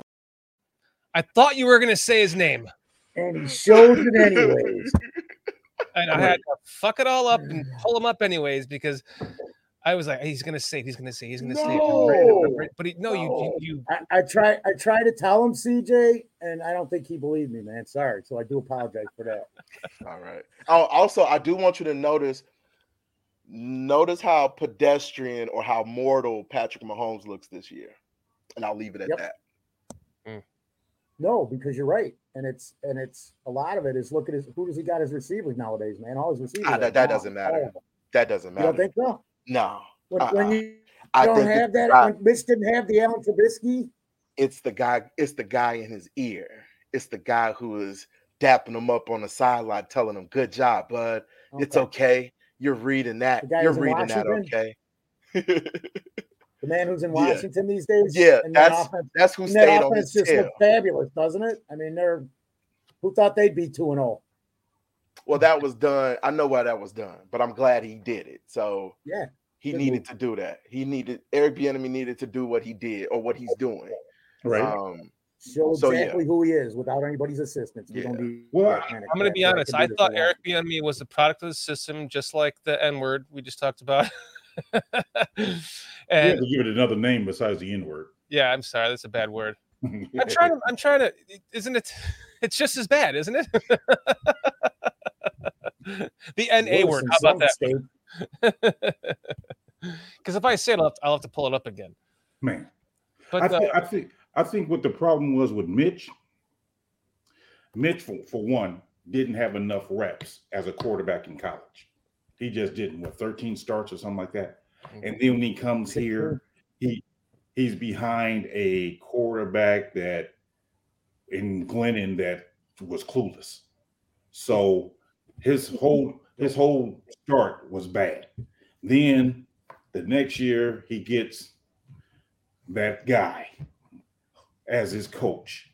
And if you notice with his mechanics was off, his feet pointing one way and he's throwing another way. It's like, dude, you're not getting the fundamentals taught to you, and that's part of the problem. I think one of the things I admire about Green Bay and them sitting the quarterbacks, you get a chance to teach them, hey, this is what we want you guys to do, have your foot here under huddle. And then, you work on these mechanics, because when Rodgers first came in the league, he had a horrible release. But by the time he started starting, his relief was, prolific. And that's what I'm saying. But they had time to work with these guys. Whereas certain quarterbacks, they getting thrown into the fire like Mitch did, and you can get ruined. And Justin. And I'm worried about Justin if he starts seeing ghosts Who was that quarterback that said they were seeing ghosts or something like that? Was that Joey? Was that Daniels? No, Joey from Oregon. What was his name from years back? Who? Was it Harris? Joey Harrison saw ghosts. What's his name's brother? Who's now? I know you know about.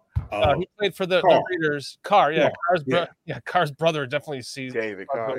You don't want your quarterback to get there to where they start seeing ghosts because they're so worried about the pass protection. So again, get them to work on their mechanics, and you do that in the off season, and you teach them, hey, as soon as you hit this back foot, you're releasing the ball, and by teaching them that, you can develop good habits, and if you don't.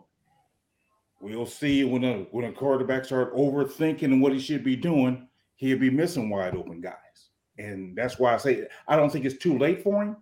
It's just we need to ring it in before it gets too late. Okay. Hmm. I can go to answer your question about Justin. Justin has talent.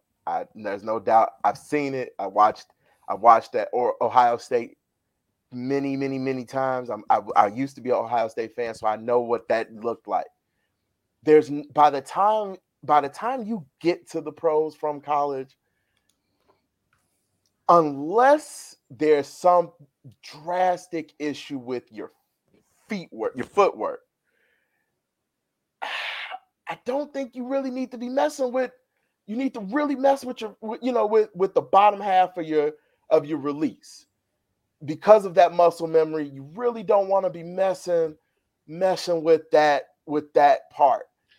Arm up, hand up, upper half of the body, tweak it as much as you want. Mm-hmm. But you really don't want to be talking about footwork. Footwork really shouldn't be what you're working on unless it's just egregious, right? And we know his footwork wasn't really egregious. It's something that they want him to do. It's something that he wants to do. It's something that we want to see him, we want to see him look like what a quarterback should look like. But with that said, when you have a talent like he does, we all know he don't want to run really. He really wants to throw the ball. Mm-hmm. Why are the schemes not matching what he's doing? A la Josh Allen. Josh Allen, when was the last time when you see Josh Allen, his route combinations start at like 7 to 15 with Diggs at almost like 9.5. Like when you see Diggs get the ball, it's at 7, it's at 9 with room to run. Stephon Diggs it's rarely on a screen, but his best player is getting the ball 7-9 yards down the field. Justin is obviously he doesn't have that same luxury, but we all know he wants to push the ball, but none of those concepts are getting there. We're doing the short throws. We're trying to do the extension of the run game when we have the best run game in the league. I don't understand the scheme. I don't understand the scheme that he's trying to do with the talent that he had. Do you think it's the change in the footwork that's messing him up? It's almost like you're going from right-handed to left-handed in a way because you were used to going off your right foot this whole time from the shotgun. I give some credence to what Tim Jenkins said. There's got to be there's something to the footwork, is something to the release, is something, there's something there that's causing him to miss receivers. I don't think it's just he's reading too fast. I don't think it's that they're not getting open. I don't think that it's the scheme itself. But there's something that's changed. I can't put my finger on it because we are talking about 2 games. Mm-hmm. But I can't put my finger on what has changed. There is something changing. There's something has changed. I can't tell you what it is, but there is some change in his ability to get to the top of his drop, find the receiver, get the ball out of his hand. He takes 2 steps. It's like Swifty plays it a lot in his videos when he's talking. It's in practice, and Fields is throwing to a wide open. It's just a receiver drill. There's nobody guarding either him or the receiver. And he drops back, and he's about to throw it, and he does one of these, and then he pulls it back again, and he throws it because he sees him coming across the middle, and he hitches, and he does it again. He's doing that in the games, to what you're saying. So it's almost like he's thinking too much even in practice, and he's like, oh, nope, I'm supposed to throw it like this, you know? So yeah. So I've likened it to, it's almost like they've told him footwork, progression, ball. And it's like you can see him go, okay, let me do my footwork. Let me read my progression. Oh, there's the down, throw the ball. That's how it looks. It's not, I'm dropping back. I'm reading as I'm dropping. I get to my drop, ball. It's I'm reading. I'm dropping. Okay, I've dropped. Now I'm reading. Okay, I've read. Now I'm throwing. And then I'm throwing. That's how it looks. And obviously it's much more faster. Like it's faster than what I'm saying, but it's exactly how it looks when you see it. It's footwork, progression, ball. And it's like, you can hear him. You can almost hear him think through it. Like, I could be completely off. I'm going to be like DJ in the beginning of the show. Yes. I could be completely off. But when you look at other quarterbacks like Tua, he's dropping back, but he's already read through the first read. Like Josh, he's dropping back, but you can see one. He's now at two by the time he's ready to throw. He's back to one when he gets to the top of his hitch. So you can see when quarterbacks are doing it, you can see it. You can see the reads a lot quicker. And if you're watching all 22, you're just watching the helmet. But it looks like he's thinking 1, 2, 3, 1, 2, ball. And there's that one play. There's that one play in the first quarter that DJ Moore is wide open and he's clapping for the ball. And you can dead see it on the TV copy. And I'm like, if you can see it on the TV copy, I know he can see it on the field. Yes. And so I'm just like, okay, how many times do you have DJ Moore going in his ear off camera going, throw the ball? Right. And there was even one play where he caught the ball, but it was thrown a little bit too late, so it caused him to tippy-toe out of bounds when he was wide. He had a shot to the end zone, and he was pissed about it. Yeah. In fact, I didn't mean to interrupt you, but I do have the all the offensive All-22 to pull up here in a minute. And you're doing a great job here with us. A lot of people for the first time on the show, CJ, interrupt because they don't know when the next person is talking. It's just a natural reaction. You're doing a fucking fantastic job, by the way. I'm going to let you guys talk about this while I take my honorary piss of the show, because then we're going to bring up the All-22 and talk about this stuff, okay? Cool. There, I just got rid of him. I just took him off. I can't even pull myself? Nope, not today. Not today, brother. No, man, just it's so interesting. You're talking as you're talking, man. I'm listening to you and I'm looking at the comments, and I could literally throw a comment for most of the stuff you were saying, man. I don't know if you saw it, but I actually did because it's all some people are saying little different things. There's a few people that want. I know a guy that told me polls and everybody ought to go now, today, an hour ago. Polls is not polls' fault. He goes, I'd rather have pace than polls. And I'm like, dude, you do not know what you're saying. I've lived too many paces. So have you, dude. We've seen too many pace type operations. Players out, money out, old guys in that are at the end of their careers or whatever. We've seen too much of that. Are we going to admit that pace found a whole lot of gems in the late rounds that that were relatively decent? I will agree that he found something to hang his hat on. He was good before he got on as the general manager. He was good at finding late round gems for the Saints, and he carried that over, and that was the best thing he could do. see, I heard a little bit of that some of that was like he was more heavily involved with the Bears' first three rounds here. And the scouting did a little more on the later rounds. I don't know if that's correct. I mean, he did have final say, but you gotta have great scouting to do this to begin with. You just gotta have the scouting.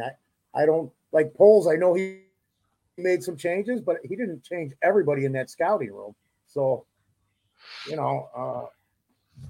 I just I just look at the whole body of work, and I just got sick of him trading up and not picking the right person. Like I would have never picked Trubisky. I didn't even want Mahomes. Oh no, no one in their right mind would have picked Trubisky. No, nobody in their right mind should have picked Trubisky. Deshaun Watson was the consensus choice and should have been the consensus choice. There was teams that had him high on their list. They did. And I know he played 14 or 16 games, I think, something like that. It's not just not enough. It's not enough at the college level. Then you still got to get on the field more, man, in-game situation. I got one thing I wanted to throw at you guys. Absolutely. Do you think Poles purposely went into this season with a bad defensive line? I've been racking my brain for the longest time to figure out if Poles purposefully went into the season going, I don't care if my defensive line is any good. I have thought the same thing, especially today's Thursday, so the last 3 or 4 days I'm looking at the last two games going, and then I'm going, no, I just don't. I just don't. I think he's smart in the way he spends and he uses the draft capital, because we there's a couple things that he could have done different, okay? But I figure he sees that he's going to have – this team isn't as good as everybody thinks it is, and I'm polled right now. So this team isn't going to be as good as everybody thinks it is because we're missing 25%, 30% of the pieces. And this is the first time a lot of these guys are playing together, because how many guys do we got left from last year? 10? Literally, it's something like that. 10 or 12 guys from last year's team. So it's just hard for them to get the continuity. And they know the team isn't as good as people think and as it appears, but the talent level has increased. But I'm still missing like 3 or 4 guys on that defense. And I'm still missing 2 or 3 guys on that offense that I want on that offense. So, and that's what I keep going over the same thing. I'm like, so did he just stay on this to just make this year another kind of tank, but not tank? You know what I'm saying? Not that he's tanking. He just didn't know how good the talent that he got, how good it was going to mesh during the season. And it's way too early to even tell. I told him, I said, dude, talk to me in 10 weeks, in week 12 or 13, sometime at that point. Then I'll go back and I'll look at the Bears with you, and then you tell me that you want all these polls and everybody gone. So, that's just one conversation of like 70 in the last 3 or 4 days about this stuff. There's so many turns to it. So to answer your question, I don't think he did it on purpose. He just said, look, I got an opportunity to set up the linebackers here. I'm going to do some changing in my draft, and I'm going to get some good talent on this defense, because we don't have any. And we couldn't afford any last year to begin with because of the mess that Pace left me. So he's gotten what he could, the most out of those picks and that money. And in the meantime, whether it's Fields or somebody else, somebody's going to need a really big contract at some point, correct? I don't know who. We're thinking it's going to be Fields if he progresses the way that everybody anticipates. Okay. They might even know. He might even know that this is, okay, I'm probably going to be done with Fields now. But I still think it's too early to do that. I thought I saw Fields have it in that Pittsburgh game 2 years ago when I saw that game where he's like, dude, you just got to drive down there, and just goes, okay, we're going to go down the field and score. And they did. That's when I lashed on to him. I mean, I watched Ohio State. I know the stories with George and everything, but that game just made me say, okay, this guy's got something different here. He's got something different here. I got to tell you, you are no longer the fraudulent CJ. Now the other. If the CJ Sport Network comes on here, he's the fraudulent CJ. Right. Oh, absolutely. That's the beauty of the handle. Just CJ is good enough. There is no fraudulent CJ. Period. There never was. I know. All in good fun. Unless Unless Dan changes his name to CJ, then there's a freaking fraudulent CJ around for sure. All right, I have a question for chat. And I want to go around with you guys, too, and get your guys' opinion. And I want chat's opinion. Everybody in chat, I want you guys to let me know. Do we want to watch the entire All-22 offense and defense? Or do we want to watch just the All-22 offense? And talk about... Offense. Okay, that's one for offense. Well, I would go with the offense, too, so... Okay, just making sure. We want to make sure. Wait, didn't we have a super chat while you were gone? We did. Yeah, we did. Did we? Yeah. Did you pull it up? Nope. Sports Talk Retro feels needs to pull a Cutler. Fucks Getsy. You do you. You do you. Yeah, exactly. Well, nobody does retro like retro, from what I understand. Okay, Ron Winarski. Ron, what's up, Ron? Ron says offense. Tin Ping says offense. Jerome says offense. I guess it's offense. We're doing it. Let's go. Mark says offense. Jerome says offense. What were you going to say? It doesn't matter anymore, CJ. This time you're outvoted. You'll look at either one of them. He's done it already. George. How you pronounce George's last name here? George Selakis? Selakis, okay. George, thanks for joining us. James Ford, thanks for joining us. Good to see you, Ravi. Ron Renorski. Mo Bierman. Great to see you guys. James Ford, George, Selakis, Hair Bear, Robbie, Doug, Cliff. We truly appreciate you guys joining the chat. Tin Pan Dog, Jeremy Munoz, Mark Kazak, CJ Williams. There you go. Leo Factor, J2K. All right, so... Let me rewind this. So this, I did every play, at least I think I did, on offense. If I missed one, I apologize. But we can kind of go through this together, because as long as we're talking about it, there shouldn't be any issues with this. So don't pull up Fields and start thinking, Dan. Don't pull up Fields and start thinking in the middle of the play. You just got to read and react. Right. So now here's the first play of the game, right? You got to be able to stop it, though. Yep, I do. I can. Okay. I can rewind it too. So now, with that play right there, I have no problems with that. I mean, seemed like as soon as he hit this back foot, he released it. Seemed like he threw it on time. No overthinking at all. Boom. Okay, he did step up once. He did do one hitch. Right. But it was better. It was more on time than correct. And the thing that sucks about the new All-22 is they only show you this view. You can only see the offensive line. They used to show you the whole expanded view so you could actually see everything. But I agree with you. That was a good play. So notch. Let's just do notches. So that's good or bad. So so we have one good, right? Right. All right. Here we have another one. He dropped back, threw the ball. It might have been to the wrong guy. What do you think about what is that, a curl route at the seam there on the, who is that at the 40? Can you slow it down? Do you have the ability to do slow motion? No, all I can do is this. Okay. Given right there, it seemed like that's the only viable. I mean, I guess you could have hit the guy over the middle. You could have that looks like a curl route at the 32. You could have hit him on the inside of the. Yeah, but that cornerback was on him up until he threw the ball, so I don't think the guy was open. See, look, he was all over him. Mooney. Okay. We're talking about at the top of the screen. Well, second from the top? Yeah, at the right hash. No, sorry, that was the top. That was the guy at the top, yeah. Yeah, so the guy at the top. He was covered, yes. Yeah, he was all covered. Yeah, they were covered. He might have had the back at the bottom, but he was covered too. And then if he's going to throw that ball, he needed to throw it when there was a step in between them. But Mooney could have went upfield instead of going lateral. This is an example of the scripted plays, though, right? Yeah, but if you notice, he threw it on time too. Right. That's what I'm saying, he threw it on time. It's scripted. These are the ones they worked on the most to start the game with, right? Right. Okay. Matt Nagy special. Uh-oh. Sorry, I said his name.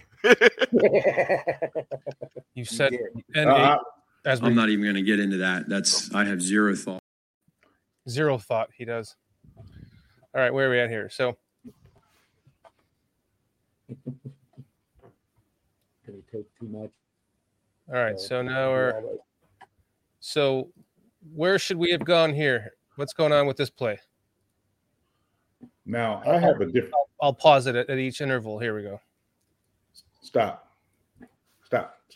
I think because I was listening to JT O'Sullivan, what he said was what Fields did on this, he looked to his right as soon as he got the ball and then came back to do the mesh because on this mesh, he should have gave it as opposed to keeping it because the defensive end did not crash down.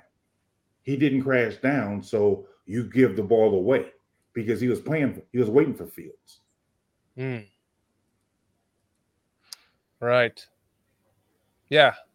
He would have had the ball in his hands by then, and the block would have been. Herbert would have got at least probably 3 yards on the carry. 3, 4, 5 yards. Right. 2, 3, 4, 5, 6, 7. Then we can watch it again from this angle. See what you'll see his head. Watch his head. See how he looked to the right? Did you see that? Yep. See, and they say on that play, he's not supposed to do that. He's not supposed to look to the right. He either do the mesh for he can read number 8 because that's who he's supposed to be reading is number 8. If number 8 is crashing down, Fields then pull it. If he doesn't, if he doesn't pass, because see, he's waiting on Fields. So that's why Fields should have gave it away. Right, number 9. Is that his number? Oh, yeah. Okay, I thought it was number 8. My fault. But yeah, right there. Yeah. If he would have had the ball, he would have at least had 2 yards. Yeah. 3 yards.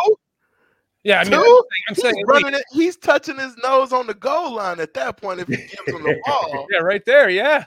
If he gives him the ball, he's out running 45. You can tell he was just reading it. I mean, just so. He's the only person that's got a shot at this play. He looked right instead of left on this play. Devin White. I think there was a holding on the Bears there, though. Okay, so we have 2-1 and 1 bad, right? Yep. All right, so let's watch this.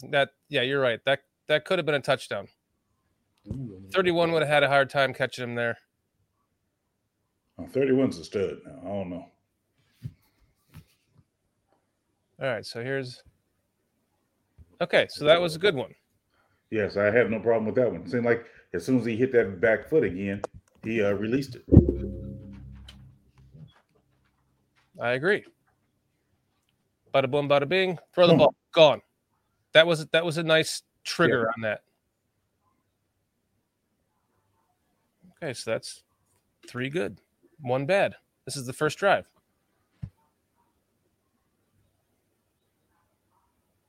I mean, this drive was a good drive because they scored. Absolutely. And it was also scripted. But the next drive was probably scripted too, right? What do they say normally your first 15 plays are? Yeah. Yeah. Mo Behrman says, the reasons for the scripted plays is to see what the defense gives to certain offensive concepts. The failure comes when they can't properly build upon the foundation of those early plays. Correct. Well said, Mo. Good point there, Mo. I mean, this is just playing to his strengths here with the rollout, and good concept. I don't know if I was him on that one. Just for stats' sake, I think I would have passed it to DJ. Just get a touchdown pass. Add to your stats, right? You don't need touchdowns. We got another super chat from Retro saying, Bears don't play to their strengths. Bears don't play to their strengths fixed. Bears don't play to their player strengths.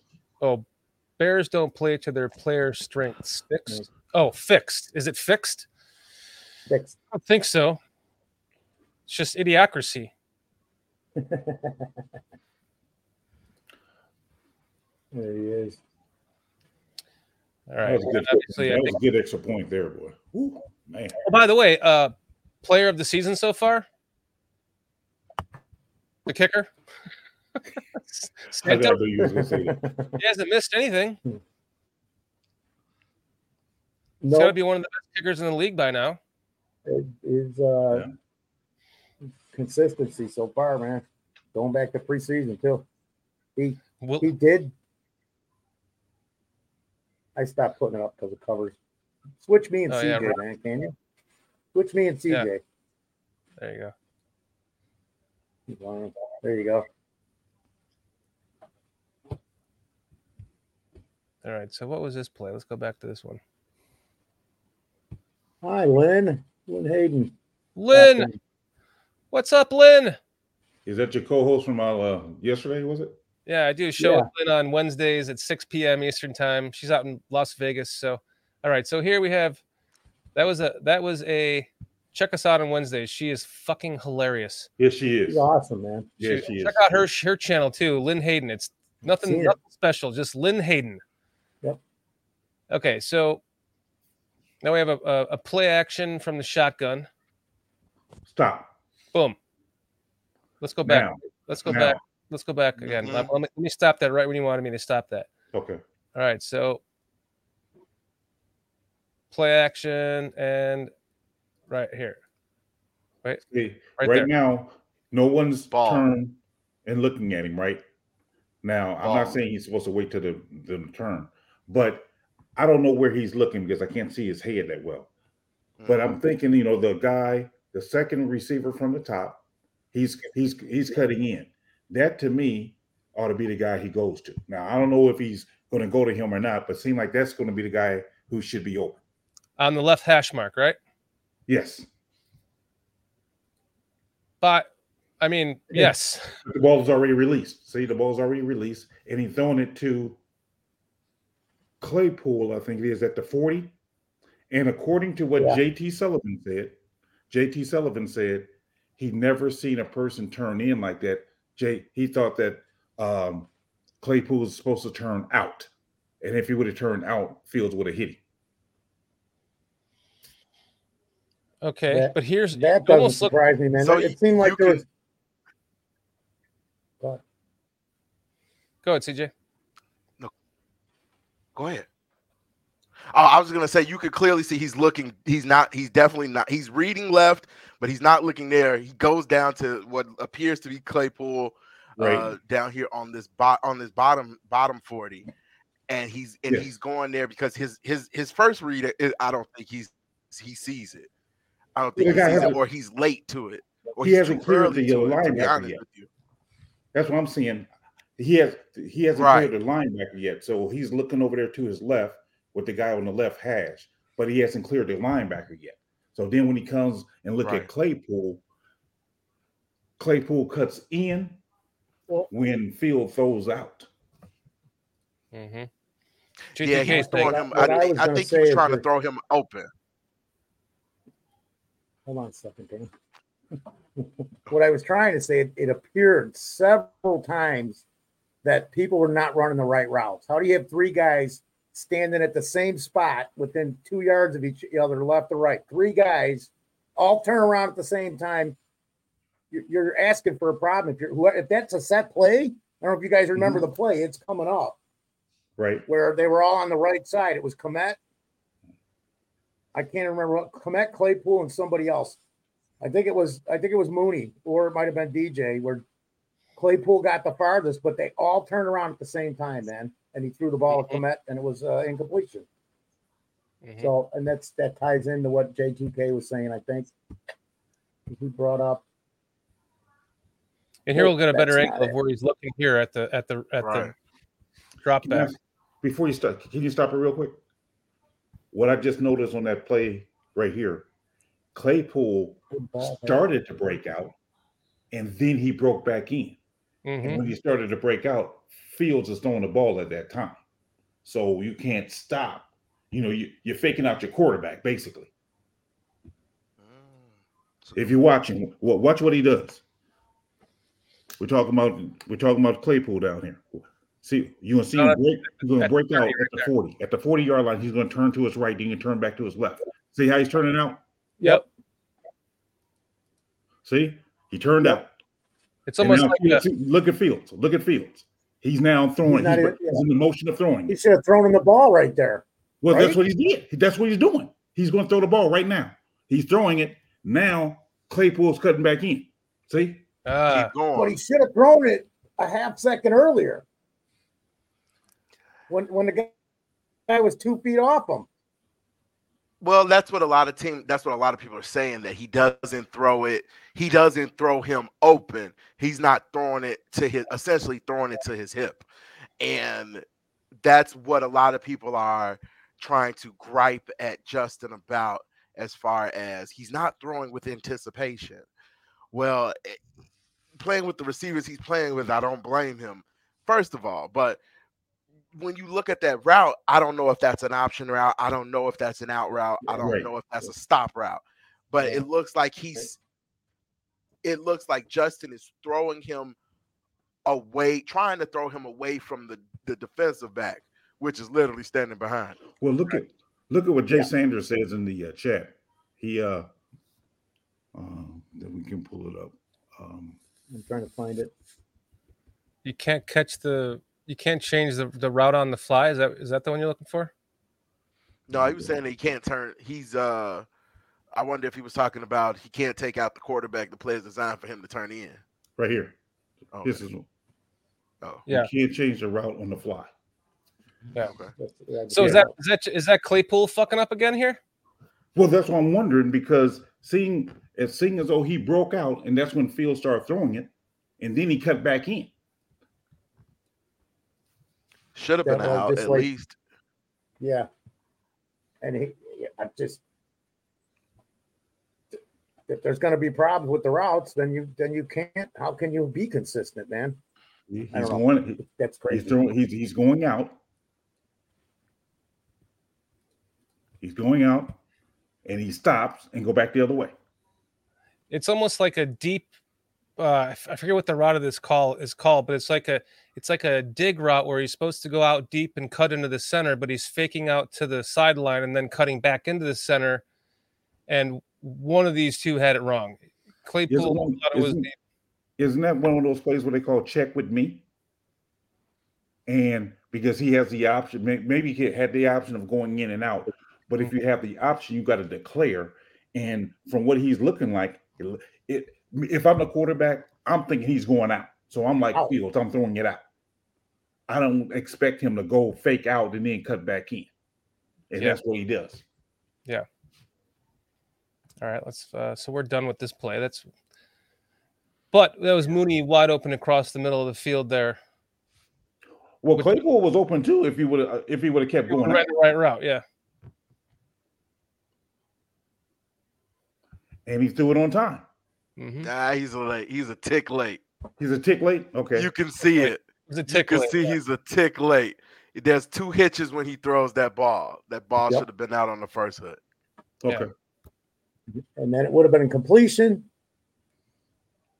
And then he would have probably been tackled from right there. But it would have been a completion for yardage because he had the two steps on him or whatever it was. Step and a half. So how is so what is that? You're messing me up, Dan. You went backwards. I went backwards? I let the play go. Never mind. Ignore me. I'm just looking at the offensive line here. It looks like Whitehair is getting manhandled for a second. All year. Oh yeah. Another screen. Now somebody missed a block. Position's not good for Patrick or White here, I don't think. Somebody missed a block, obviously, on this one. Yeah, we'll see it here. When the linebacker breaks, you know it's a problem. Yeah. Looked like Johnson. Oh yeah, well yeah, he missed the block, but he read that play a mile away at that point. Agreed. Yep. Yeah. Yeah. They know the Bears are running screens all day. Yeah, well, they said it themselves after the game. They saw the play coming. They wanted to intercept it at the end. Right. I don't know why I took that much time to record that. I thought I missed the kickoff. I was trying to go right back to the next. Okay, here we go. Let's fast forward through that. Okay, so yeah, we haven't seen a lot of downhill runs. It's almost like he's decided that he doesn't want to run the I formation, even though he's currently running the I formation. Right. But it's not working. And I'm curious on how much of Tevin Jenkins going on IR really derailed this team at this point, because it looks like him going to the IR must have like just took the plans and just balled him up and threw him in the garbage at that point. Well, I mean, the entire offensive line hasn't come to fruition. You know, Davis missing pretty much all the entire season so far. Jenkins did. I don't really put a lot of that on him. I mean, now that we know his situation. Of course not. I'm not putting it on. I'm just saying it doesn't help for the continuity of the offensive line. Fair. That's fair. I can go with that. I think Cody Whitehair getting hurt. Back to PJ's point earlier, watching someone get drafted and then following their career. I watched Cody Whitehair get drafted in Chicago that year. He got drafted in Chicago from Kansas State. And so I'm a big fan of Cody Whitehair, and I'm sad that he's had such malpractice. Me too. I agree with you on that. Yes, and he's getting old, so now what do you expect? You know, right? With malpractice. I thought they did him a disservice when they drafted him and immediately moved him to center when he played guard and tackle in college. Exactly. And played center. I understand that our center that year got hurt being Grasu. But we brought in Sutton instead of moving Sutton, who's not going to be here long term, who has a little bit of center experience. I would have put him at center. Although, yeah, you play good at guard. I'm going to put you at center because I'm going to develop this young rookie I got as my guard and keep him there long term. And then you moved him around and all this other stuff. You kind of derailed his career, in my opinion. Yeah, agree. This here is a good play for Justin. This is a 1-2-3 throw. Decisive throw, pulls the trigger, boom. Agreed. Only thing I would say about that play, seemed like his drop backs are kind of moving in slow motion sometimes. You know, him taking the steps back, seemed like he's going slow. See that? Yep. Well, that play called for it, I guess. Right. You're echoing Greg Gabriel. Oh, am I? Okay. Greg Gabriel said the same thing. He runs a 4-4 and drops back like he has a 6-5. That has to be that footwork stuff that they were talking about that he's changed or he's working on. Has to be, yep. Let's look at the offensive line here because this is a great play right here. Roshan is a stud, man. Dang. Let me go back a little bit. Roshan, this is a good draft pick, man. His brother commented on one of our videos. I want to pause when you are seeing their blocking scheme. That's what I'm trying to point out there. Me too. I was talking through it. Oh, okay. My bad. No, my bad. Oops. I have to go back one more click. All right. Here we go. So I'll pause it in motion here. Boom. Now, that right there. That's a recipe for a good play right there. You got a two-banger on the tackle there. You got 84 going out to get somebody. Claypool looks like he's doing his job. Patrick is doing his job. Oh, you seen that wall over there, right tackle? Yep. Man, you can see the developing that wall right there, like that monster of a man right there. Oh, gone. Yeah. And what helps is the fact that the middle linebacker took the wrong hole. Mm-hmm. Now Claypool did miss that block at first, but then he did make up for it. Now, what I didn't like about that play, watch what Claypool does after he makes the block. Let's see. You start watching, huh? No, he starts watching. He goes back to talk to the guy. So he kind of stumbles there. Now, he makes a heck of a block here. Boom. Oh. Heck of a block. There you go. See how he's coming back? He went back to talk to the guy. He was just chipping along the way. Like, who's next? can you just go block somebody else instead of talking? What'd you have for lunch? Let's hope he was just checking on him to make sure he was okay. No, he wasn't. No, he wasn't. All right, so what do we have here? I'll slow it down and go. Stop for a minute. Have you guys saw anything so far really egregious out of Justin Fields? No, in fact, we're without even keeping 100% score. We're at least there's one more there. We're 5-1 on bad plays. See, that's what I'm saying. So that's what I said. After I watched this, it's like he didn't play as bad as I originally thought. Go on. It changes. It just changes as the script starts to change. Mm-hmm. But then it becomes the play caller's issue at some point, right? Well, I think it's a little bit of both. Yeah. So I'll slow this down. Like I said, this is a running play. Oh, that's somebody in the chat says J2K says the only thing that he sees bad so far of Fields has been his slow dropbacks, but that's it. And I concur with that. I agree. J2K, you don't think the hitch on his? Where do you think the hitch on his pass is coming from? Not the footwork because he's changed it from left to right foot forward, or because he's just trying to think too much, or the two are combined. I would say this much. If you can pause it, I want to talk over the play. Now, Getsy teaches them to have a certain foot forward and a certain foot back. I don't know which is which. I forget. Left foot forward. Prior to that, it was always right foot forward for him. But see, when you have a right foot forward, you're able to throw that quick screen pass. If you guys ever see that, where they under center and they just hike the ball and take one step and throw it. Because then your plant foot it's literally your third step is your plant foot, which is your right foot. So boom. But you get it quicker. You can do it quicker if you got your right foot forward to where you take that right foot, you take that right step back and you throw it, you eliminate a step. So correct. I don't know why he teaches it a certain different way, but did you forget, Peach, how many times the Bears ran that with the other guy? Right. And got nowhere, usually 3-yard loss. Well, he also ran that.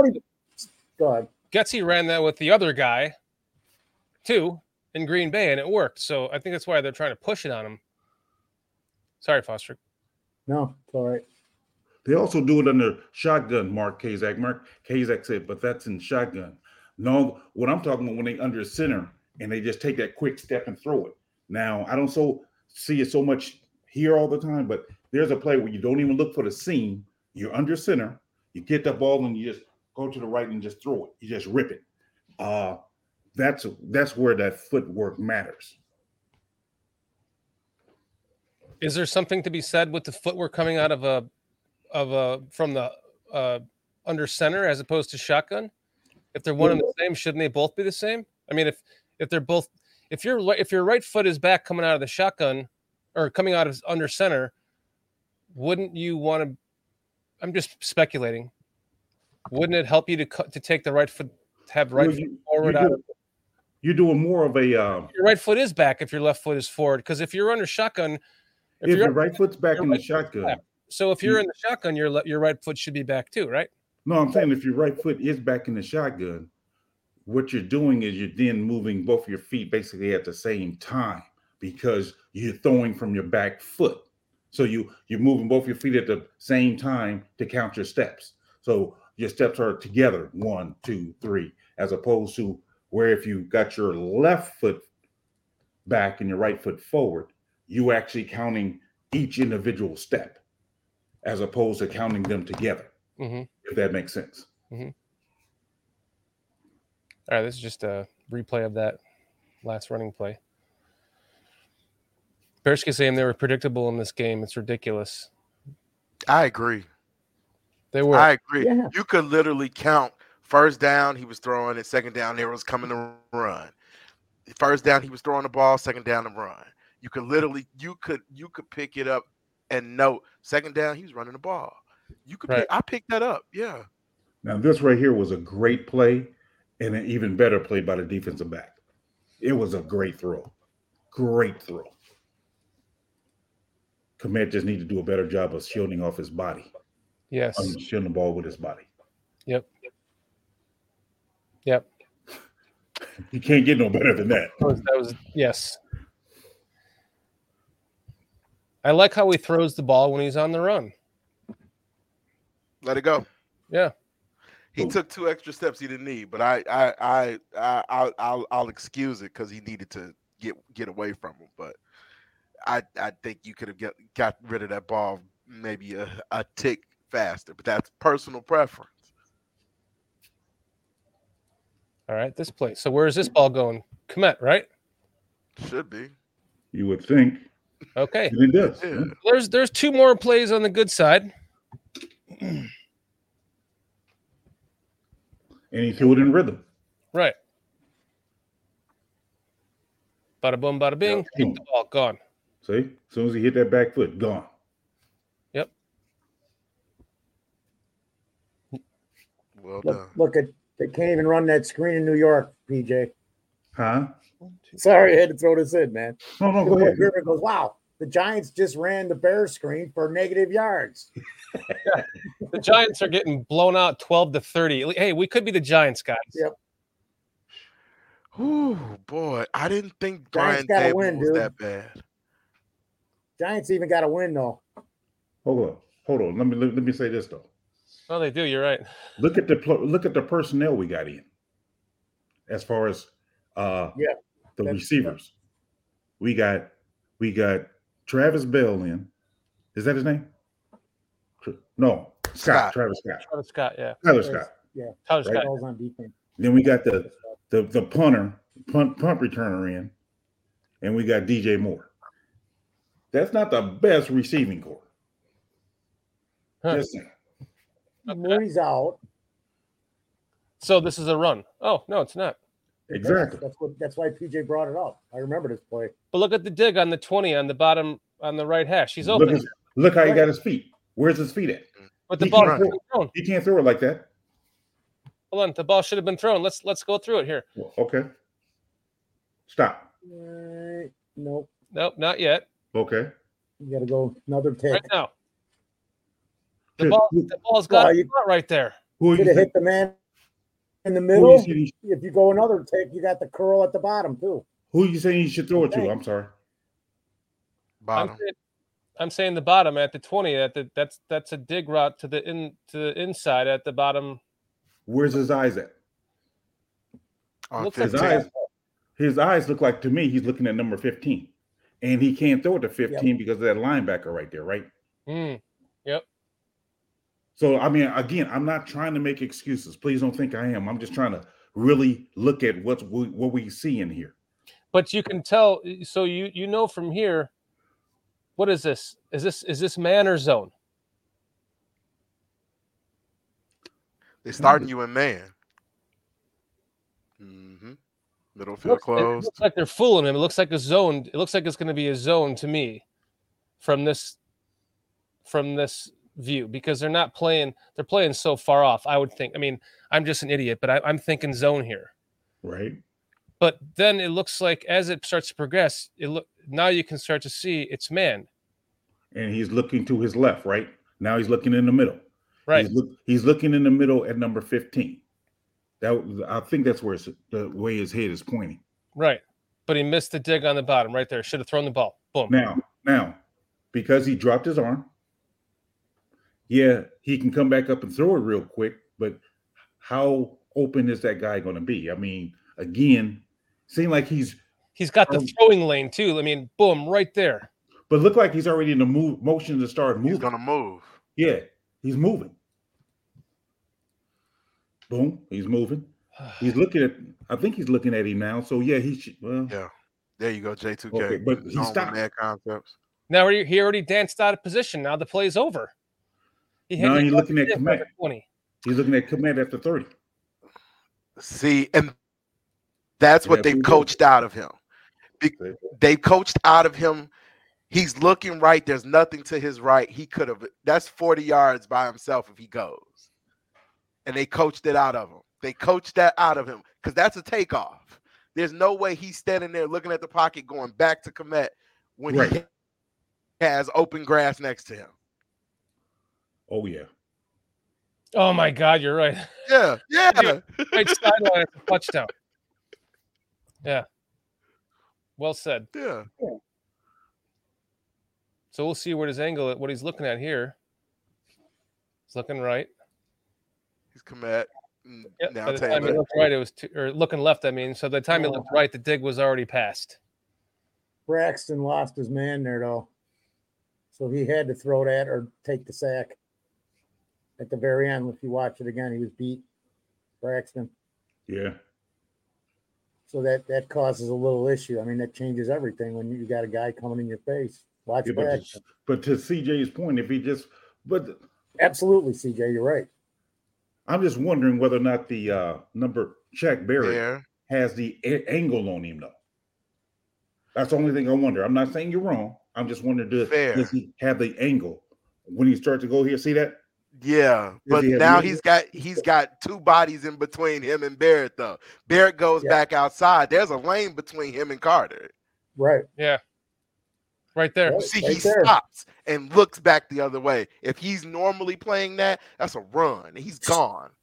Yeah, he missed the play. He's long gone, man. He missed the dig, which was probably the read, which it had to go to. But by this point, because they're trying to coach him to stay in the pocket, that he didn't take that run between Carter and Wright, right? Well, I also think with the way that they just moved, I have to assume that he believed 45 was the spy.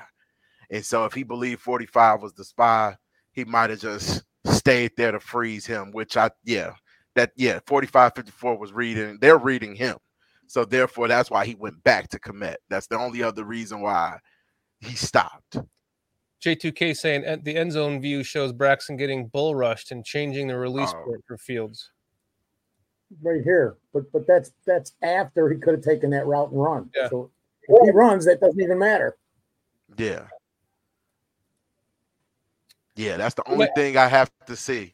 45 is spying him. So going through this with you guys actually gives me hope for the KC game, because if he just says fuck it and takes that – if he missed the dig, okay, he missed the dig on the right side. But if he just takes that off and runs between Carter and Wright, he's playing his own game, right? He's not trying to do too much. He's not overthinking. Even though this was a good play. So there's another check in the good box for him. That's 8-1 so far. Yeah. Yeah. I have no problem with what he did there. I mean – yeah, it could have been better, but overall, I think it's a positive play. I agree. He still did make something.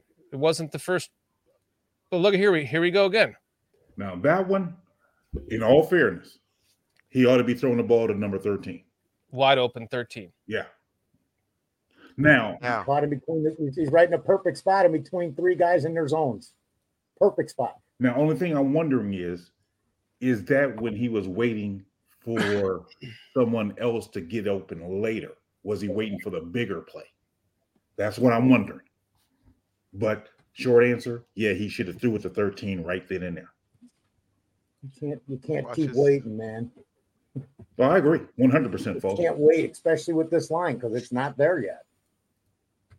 I mean, they're doing a better job than people are saying as a whole. I truly believe that. I don't know what he's looking at.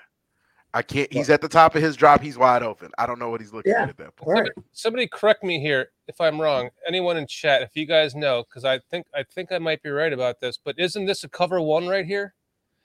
Cover one usually has a blitz associated with it. Safety over top. Yeah, single high safety. Yeah. So he might in this case they might be trying to fool him. He's expecting a blitz, and meanwhile, Tyler is wide open. And I agree. Tyler did run the route slow on this. He did. Number 13 ran his route slow. If we're being honest, he was slow on this. But here's the thing, though. What possibly could be happening, I'm wondering if Fields waiting for one of those other guys to go open deep. I'm wondering. I don't know for sure, of course, but that's what I'm just wondering. Well, if he throws the ball to about the 15. Well, I wouldn't throw it yet. Yeah, I mean, I wouldn't throw it yet. I'm wait till that window is more open. You can't get no open than that. Yeah. Has he turned his head yet? Oh yeah. Well, I don't know. I don't know what he's looking at. So that's the only. Yeah. That's the only part that we don't get to see. But I mean, if we're looking at it, looks like somebody's blocking down the field. The question is, PJ, has who turned his head? Tyler Scott? Because it doesn't matter if you shouldn't be looking for the receiver to turn his head. The receiver should be turning his head, and the ball hits him in the hands. Now, the part I'm making is Fields waiting for. I'm guessing that's Kmet, guy at the 20-yard line at the bottom. Mm-hmm.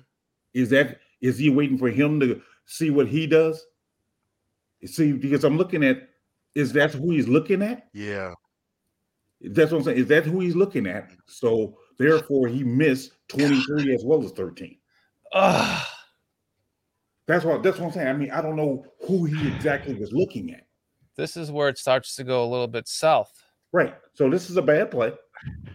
This is a bad play. If I'm being fair, I think this is a bad play. I just don't know whether it's because Scott ran too slow. He's still open. He's fucking wide open, whether he's running. But what Fields looking at him is what I'm saying at the time that he was open. If you just lob this over everyone's head, if you lob this over everyone's head to the 15, he'll catch up to it just right here. And that safety will pick it off too. No, he wouldn't. He would hit him right as he caught the ball at the very least. But if you're talking about lobbing it, he'll get it. Well, yeah. But, I mean, he could put a nice arc to it and just drop it in at the 15 because he knows he's cutting across. He knows he's going to that. And the guy has eyeballs. If he throws it into a position where he can run to catch it, regardless if it was the correct route or not, if he has to change his angle on the route, he still has a wide-open guy right there. And he's looking right at him is I think, what we all have a problem with here as Bears fans. Mm-hmm. It's good because this is where it starts to go south. Mm-hmm. Boom, and then you see Roshan Johnson start to break it off there. And right where we are, right there. It's got to be Kmet. It's got to be Kmet. He's looking at, and he's bypassing the other two guys that's flashed across. And you can't throw it to Kmet because that safety is waiting for that Kmet pass. So that's what I'm saying. So well, you see, if you look at Scott, he's already throttled down because he knows the bottle's not coming to him. And you got Johnson scooting up the seam, which is the one where everybody's all flipping out about like he's wide open. Right. But yeah, you can't miss two guys for Kmet. But that's what I'm saying. I mean, I'm not making excuses. Don't misunderstand. Yeah. I'm just thinking that's probably where the confusion for him got at. He's waiting on Kmet while he's waiting for Kmet to clear. He's missing these other two guys. The coaches could be telling him Komet's going to be open here. Go. They could be telling him throw the ball to Kmet for all we know, right? Right. Or it's I'm reading my progression. Progression is Kmet is one, and I'm not seeing the rest. Or Kmet is three, and so therefore I'm not even because. The way we drew it up, there's nothing after three. Johnson probably wasn't supposed to be open. But the point is, right there, you got to know fucking Tyler Scott is open right there. You have to be able to see that. I mean, where's his head? With the safety playing so deep and the cornerback playing off so deep, you have to know that he's going to be – you have to. Dan Murray would know that. Where's his head? He's looking right at him. It's the right spot. It looks like it's the right spot. I think he's looking at the safety right now. Now he's beginning to look at Scott. Boom. He's looking at Scott now, I think. He's looking at Scott now. But Scott could not be more wide open right now. That's what I said. I agree. He missed this one. I'm saying he missed this one. We got it, Doc. We're overanalyzing that with Robbie says you could have made that read, Dan. I just did. Yeah, but not in minutes. Nah, he's reading it. He's literally reading it. I don't care. He's Yeah, he's reading that. He sees it, but he knows that that's not where he's supposed to throw the ball. Boom. He's looking at more. I mean, I've played some quarterback in my day, guys. Right now, from what I see, boom. Top, the left receiver at the top of the screen, hit him to the sideline at the 20. It might not be the play, but that's the guy that's open to me right here. We are also doing down and distance, too. Yeah, they don't shoot that shit in this, man. They used to. You could see the first down markers at the 14-yard line. So you don't want to do that out because you want to get the first down. Possible. Right. Leo Factor saying even after a bong hit, Shorty could see Scott open. And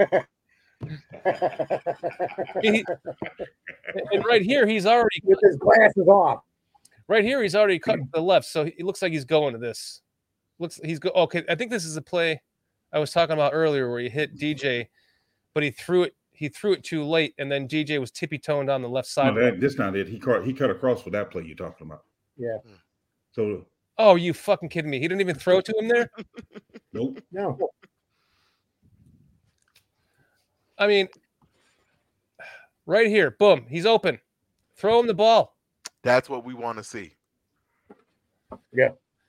Now, if you remember, CJ, last week, I don't know if you paid attention or not, we were complaining that he threw an out when he could have had more on a deeper out. They were saying, he should have just threw it out because the further out was wide open. So that's what I'm saying. So if I'm in my head, I'm thinking, okay, they criticize me for taking the short route. I'm got to wait for a bigger route to happen. That's not a short route. That's man. That's man right there. It's still short of the sticks, though, is what I'm saying. Oh, you're right. Yeah, I didn't even notice that. Sorry. Now okay. I'm throwing it this way, hoping that Komet make a block, and got a lot of yards to run. So is that really a bad play? Well, considering he got nothing out of it, I would say so because... Is it a bad play for Fields, though? Yeah, because... No, yes and no. It's not a bad play for Fields because he got the ball out of his hands. So I'll take that. He didn't take a sack. Okay. I see what J2K is saying about looking at his feet. He's baiting him. I don't care. It's DJ Moore. I'll take my one-on-one with D. Or no, who is that? That's Bayless. Never mind. I take that back. I apologize. You're right, J2K. You're right. My bad. I thought that was DJ. If that was DJ, I would have said I'll take my chance on that out. And I think that's why he didn't throw that out. Now that makes more sense. He didn't throw the out because it wasn't DJ. We can move on. Now we know why he didn't throw it. Never mind. Somebody said this, and I agree too. DJ should be his number one read almost every damn play, dude. Yeah, no shit. If you watch Josh Allen, if you watch Kirk Cousins, it's almost like their one receiver is one no matter what. Yeah. It supersedes the rest of the play. If one is open, aka if Justin's open, if Diggs is open, ball. Robbie's saying throw to Moore. I do it in Madden every play. Right. But Moore wasn't even in that play. I mean, in that play, Mooney wasn't in. Who did he have the choices to throw it to? Komet and Claypool. At number 15, as well as Bayless. Oh, there he is. Oh no, that was just a different play. Yeah. Oh, that's like a deep mesh route, but DJ Moore's open there. Now, agreed. He missed. This is a bad play. He missed three guys right there. All right, so boom, DJ Moore, hit him. Just hit him on the fucking side. This is what the Packers do all the time. Boom. Yeah. You hit DJ Moore right there. He hits the seam. He's he's at the 15-yard line before anybody knows it. Is that Komet also open? Yep, right there. Or Tanya, one of the two. Yeah, that's what I'm saying. So he missed that. It's like here he was afraid to pull the trigger because he was afraid neither of them would know who the ball was going to or something, you know? Or is it because he's wondering if Claypool going to beat his guy up there up top? Is he looking there? Again, I can't tell. I'm sure he's reading that and then got lost at whatever down in front of him. Right. Because if he would have hit him up there. Say it again, Foster. I missed you. So Beresky was making a good point too, because I know he watches this stuff over and over, man. So right. Beresky film play calling has been highly criticized, but I keep saying there are plays to be made throughout this game, and it's the execution. And we talked about this many times of on simple stuff that is really concerning. Matter of fact, Sean Salisbury had a 3-minute thing on executing the small things. They got to be done. You can't miss on the small things. And there's a lot of that throughout this. Mm-hmm. I think that does. You're watching it. We're talking about it as we're going through this. I'm looking at how close DJ is and Komet is on that play. That looked like an incomplete pass if we would have thrown it, because they would have knocked out of each other's hands. See? Right. Yeah. But then, I'm seeing too much where these receivers are stuck together when he's throwing the ball. Watch. Exactly. The only other than hitting DJ quickly on that slant, the only play that's open here now is the dump off to the 30 there. Yep. Okay, hold on. You already missed it. Hold on. Okay. Can you take it right back where we was at? I want to point out a couple of things real quick. A little bit further. Stop. It is third down, guys. You see what the first down marker is. He got to get to the 14-yard line. Yep. Yeah. So that's probably why he's not looking at that short route. So that's what I'm saying. He's probably holding on to the ball, waiting for somebody to get past the sticks. Fair. I get it. So that's hard to complete when you got end for himself. All right. See what I'm saying? I mean, again, I'm not trying to be an apologist for it. You can see it. Yeah. That's just we'll just chalk that up to a shitty play call. How about that? Well, he could have got another category. You gotta hit something. You don't know what the guy's gonna do yards after catch. Can't be sure the guy's not gonna get it. You gotta, instead of standing there and taking a sack. Took a monster hit too, man. What's Carter doing on that play? Run about 2 seconds before after his man goes to the ground. What did Lucas stays with him? Stay with him. Yeah, he stayed with him.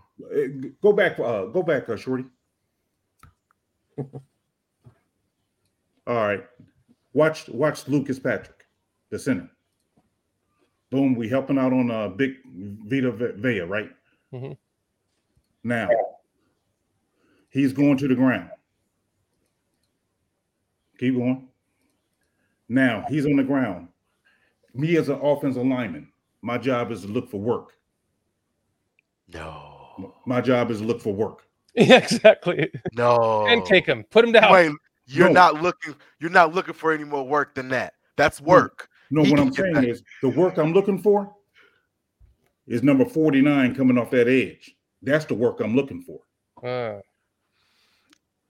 Okay. All right, I'm as a former offensive lineman, I will challenge you. I will take that challenge and go, who's closer in that moment in time? If you're working inside out, who's closer? Carter, right? Right, or Carter, Vea or 45. Oh, okay, Vita. Okay, yeah, but Vita's down. You don't stay down for very long. What I'm saying is, if you work it inside out, Carter did the right thing. He stayed with him. He gave him another lane to move. Mm-hmm. I agree, but that ball should be gone by now. Whether it's I'm out the pocket, I'm out of the tackle box. I've got to dump it at Moore's feet at that point. Agreed. There's no way Wright did his job at that point. Agreed. Agreed. You know, there's a lot of this where we're coming to the conclusion that the ball or field should have been gone by now. Am I right or no? Well, in the beginning, so, it was the opposite, but now, yeah. That was all the scripted stuff. Think about even last year. Think about last year, man. When they ran the scripted plays, our offense, the first drive, how many times did we go down and get a field goal or touchdown? Think about it. And then the same thing happened after that. It was up in the air. But we've got more talent. We shouldn't be doing the same thing as last year. Right.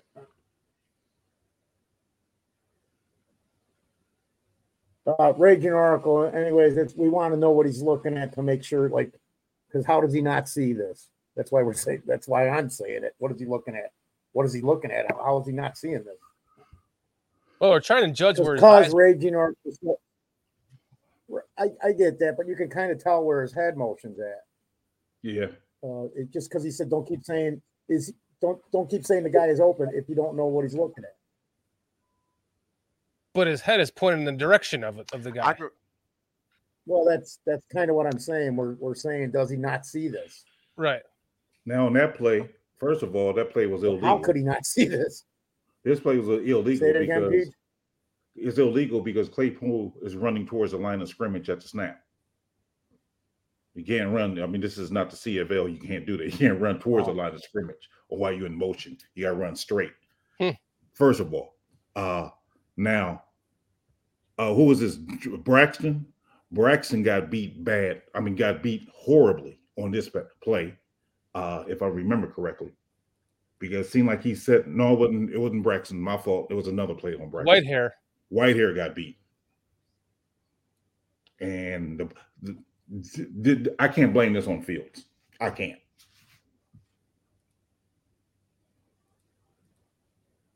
Yeah, that just blew up in his face. Yeah. There wasn't any time for that play.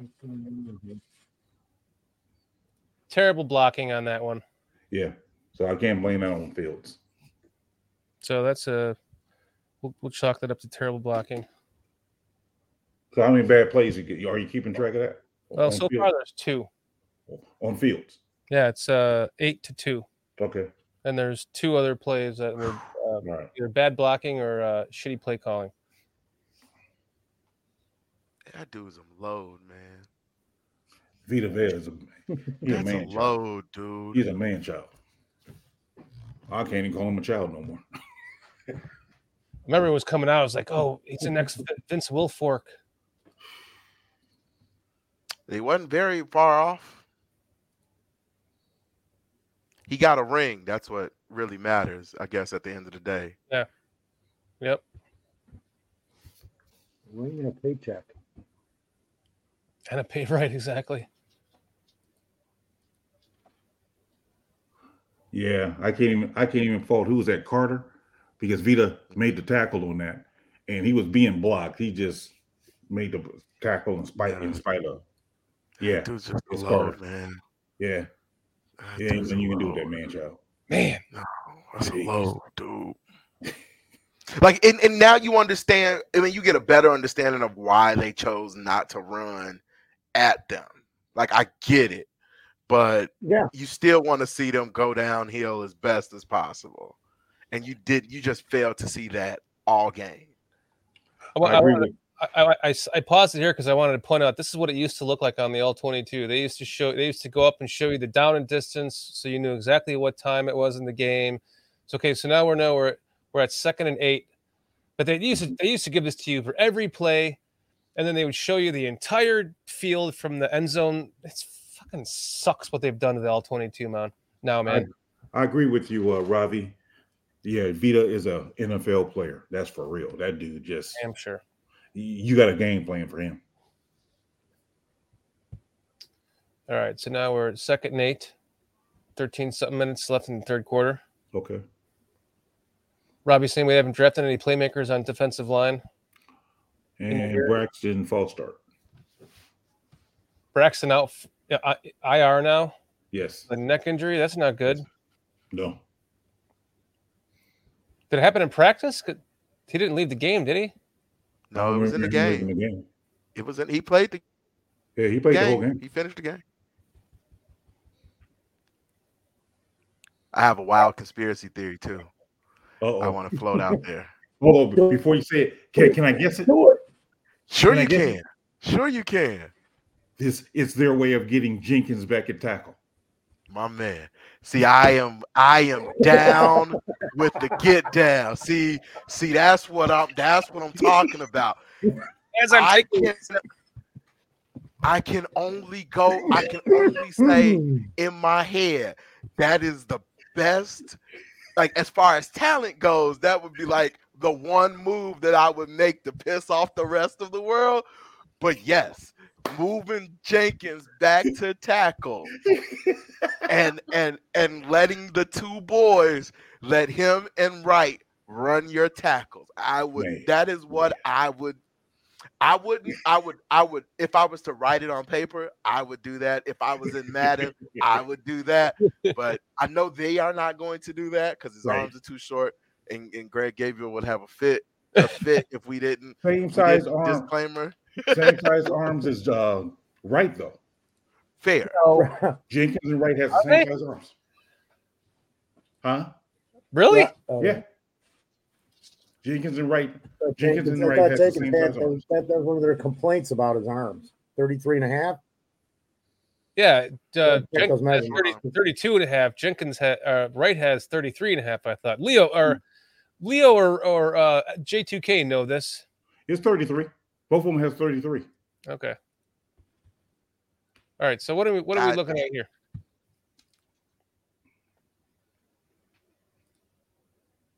Okay. So far, so good. Okay. Boy's getting beat. Look like Braxton's getting beat. Yep. Okay. Yeah. This is the play where he. When you see his jersey on the defensive side, yeah. Say it again. Sorry. No, I said when you see 70 facing the defensive side, there's a problem. Yeah, he didn't set right. Because when he comes out of his stance, seems like he don't know whether or not he should. Not in the right spot. No, it doesn't seem like he's supposed to be. He want to block number 54 or the end. That's what he's trying to determine which way they're coming. Who's going to go inside as opposed to coming outside. He's in the pickle right there. He don't know if he's going to block number 9 or number 54. Yeah. Right. Look at the get off he got. Oh, he got a great good man. Right. That was everybody else. He's a step ahead of everybody else. Yeah, Vita's still in this thing. Defensively. Look at this is a Tommy Harris get off right here. He read the feet. Yep. Damn. Look at that. Damn. I couldn't even park in time. Let me try to get beautiful. That. That's right there. It's perfect. Perfectly. That's beautiful shit, man. Oops. Who was that? Who is that? Is that Barrett? No, Barrett's on the other side. Or Barrett's number 7. Yeah. Who's 9? I don't know who. Look at that. He's already. Wait. That's Tryon something or other. He's got a hyphenated last name. Is that a neutral zone infraction? Yeah. Huh? Is that a neutral zone infraction? No, because as soon as the ball snapped. As soon as the ball snapped, watch it again. Hold on, I'm going to try to do this really quickly. See? Oh, man, already snapped. Wow. Already snapped. He beat everybody by a step. He offensively and defensively, man. Yeah. Yeah, that was a shitty offense, a shitty blocking. Okay. Yeah, you can't blame that one on Fields. Wow.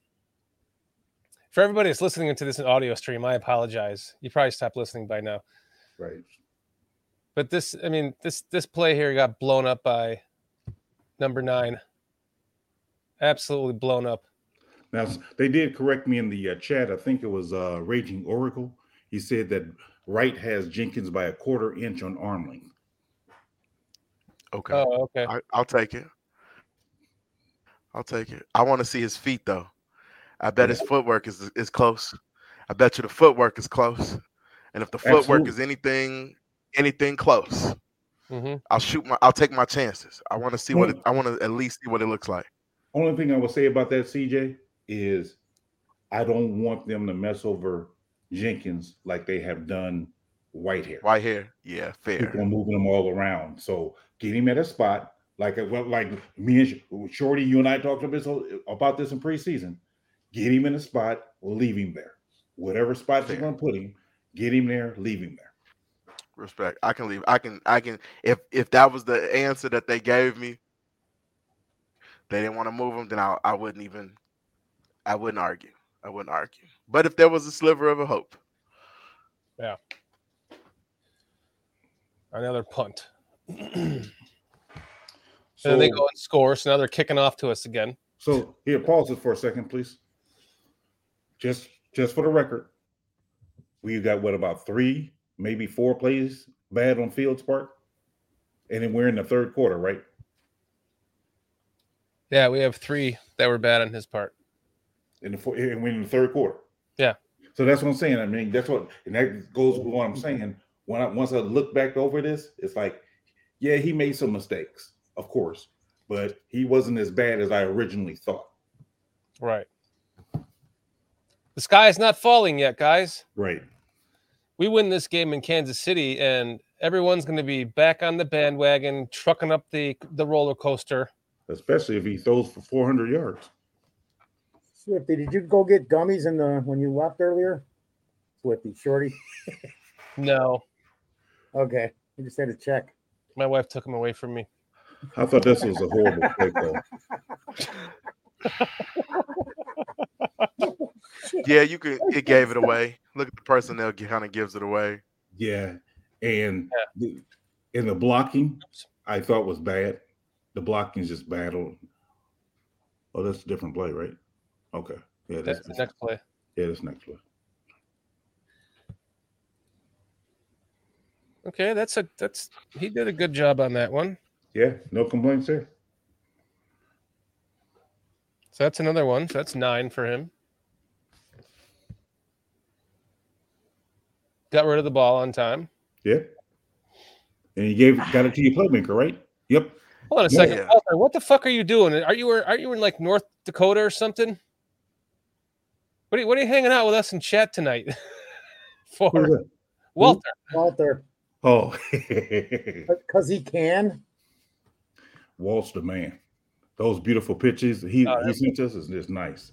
Beautiful. Now that was a good screen pass. Now Komet read it wrong. Komet did it wrong because he didn't wait. He didn't set up his blockers. He just took off running like he didn't have no blockers ahead of him. Good push. Could have been. Oh yeah. See, if he would have set up that block. Yeah. Well, STC saying this tape review is great. Thanks, STC. I thought we'd try something new tonight. That was a bad play on Fields. He missed. If you look at it, he missed.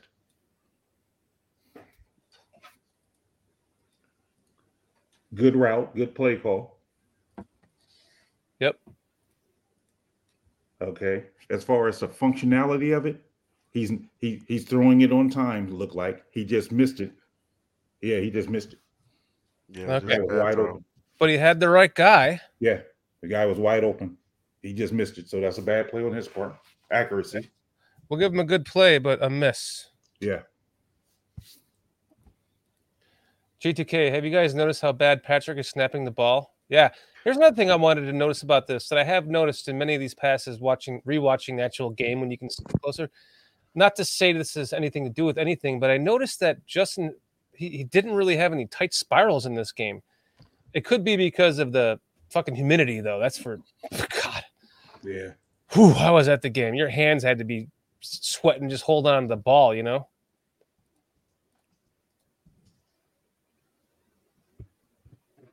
It was brutally hot that day, man. Holy shit. But the scary part is, good point.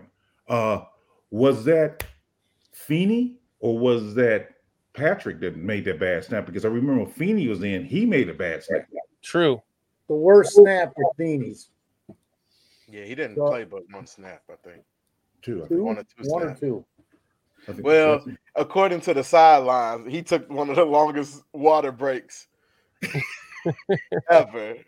You could see him on the sideline getting a drink, and then you look up, he's looking up at the clock like, oh, I've got to get back in there. Yeah, I saw that, yes. So here's actually another good play by Fields. if we're gonna, you know. Yeah, it's always good when he hands it off. Sorry, I thought that was a dump off. I just wonder. I'm looking at Wright on this play. Did Wright make a good play, or okay, he blocked down. Wright did, but Carter got lost in the wash. He was somebody's supposed to get number 54, because if you notice Carter, they messed up that block. He got out of it though, luckily. Yeah, Roshan's a stud, man.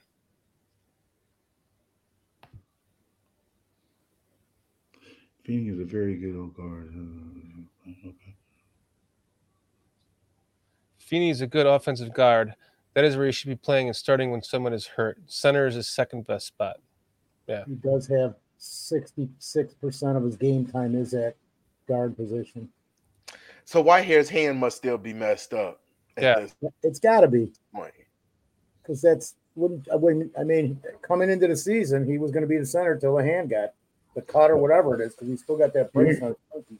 Can we rewind this a little bit? This play, I want to look at this play again. I want to point out something that I told you guys earlier. And then they had to move him. So, and he's still not back because they kept asking him for a while. They kind of just stopped asking Whitehair if his hand's okay. Yeah, I know. The last 2 weeks, nobody asked. Yeah.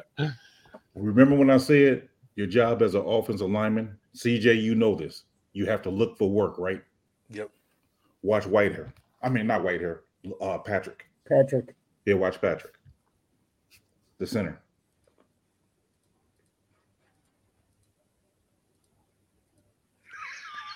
Didn't touch him. No, he didn't touch him. He's jogging. He's like, he's off for a Sunday jog. Yeah. Hi, Mom. Going for a stroll. Don't feel like touching anything. You should just start waving. Yeah. He didn't touch a soul. Like, what? Brendan Foster says the reads, blocking miscues, offensive line and tight ends, bad snaps speak loud enough. But Mustapher is also killing it with the Ravens. We need better coaching in the trenches. Well, Walter Besky says Patrick just be strolling in the park. That disappeared so quick. Oh man, that was a bluff. He's got to be the worst. Yeah, I couldn't resist that one. I was like, wait a minute, what is he doing? STC, look, Mom, no hands. Yeah, right. No hands, no nothing. All right, now, so wait a minute, go because Mark said that was Feeney. You're talking about the snap, Mark, right? This Patrick, clearly. This is the play that Foster was alluding to earlier when he said the guys were in the same spot.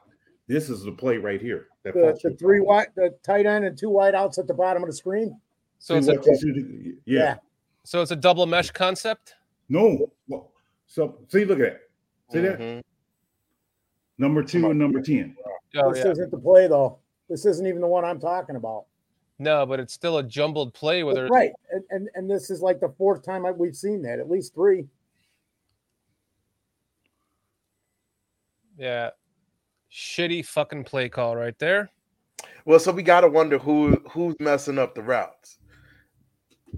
If I was a guest, at this point, if I'm not mistaken, the outside guy curled in and the inside guy curled out, because it looked like it was a mirror concept, because up top they ran the same play, it looked like. Whereas one ran in and one ran out. But on the bottom, they both ran in. Yeah, that would have made Nagy proud. J2K in the chat said I'm not even going to get into that. I have zero thought. Sorry, Mark. Yeah. Just crap right there. That just was nothing. That's just a bad play. Yeah.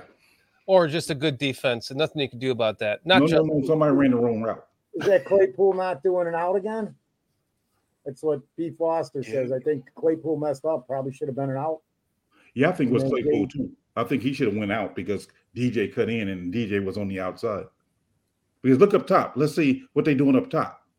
Which one's going in and which one's going out. Yeah, even J2K saying I think it was Claypool. I think on that one it was Claypool. Unless it's a choice route. Now, if it's a choice route where he has the option to stop or go across the middle, yeah, then okay, fine. But yeah, I don't know. You better not have two guys stand at 5 feet apart from each other when they're trying to make their decision. No shit. So this is just telling me that exactly what Cliff said. It's on the coaches. These guys were not ready. They were not prepared to do this. Mm-hmm. Yeah, it's a Cliff's point. That's a good start. It's probably a combination of everything we're talking about, but okay, now he looked at who's that? Bagent? Not Bagent. Who's Bagent? You're already going to Bagent? No, the wide receiver. Receiver. What's his name? Taylor. Okay, 15, not 13. Tyler Davis. No, that's it's Taylor. Okay. Oh, Taylor. Yeah. Trent Taylor. Yeah. I think that's who he looked at and didn't pull the trigger. See? No, oh, I'm sorry. It's Scott. It's Scott. It's okay. Scott, yeah. Okay. But Scott, okay, yeah. That's who he looked at. And it's maybe see that the linebacker or the cornerback is looking at him too, so he doesn't pull it. Now he's throwing. Ooh. Just gets swatted. He was going to him, and it just got swatted. Or I think he was going to the center there, wasn't he? The seam? No, he was going to the out. He was going to the out, not the other out. Okay. And it looked like it would have got picked off. We'll see it more from this angle. Exactly, half field. Nobody on the left side, half field concept. Thanks, J2K. They always want to work the stronger side of the field. And that was holding by Vita. Vita was holding. He held the center to keep the center from blocking the blitzing linebacker. Watching. He's going to hold Patrick and on the blitz. See it? Oh, okay. Yeah, I got you. Yeah. But that man is just so massive when he could just spread his wings and take two guys with him. That's what I'm saying. Like, could you even call holding if a man just took two? Like, we talking about 300 some odd pound men. He's just walking them backwards. No kidding, man. I'm glad I don't play guard. All right, so here's a 1-2-3 rip. Right here. We got a boom, bada bing, rip the ball. Boom. And that's the one that almost got intercepted. Yeah, that's a jump ball for that. Claypool has to do a better job here of putting his body out more and getting in front of the guy. Now, I will tell you that's a bad play on Fields, and I'll tell you why. He locked onto his read and threw it, and if he'd have took a beat and read, he would have seen what he had flash open. It's a fine play, but I think it's just I personally think it was a bad play because if he holds it a beat longer, he sees what comes open. Now he gets. Let me be the devil advocate on that real quick. We talked earlier about him getting rid of the ball when it's open, right? Mm-hmm. So that's what he does. Now you're saying hold the ball another beat longer.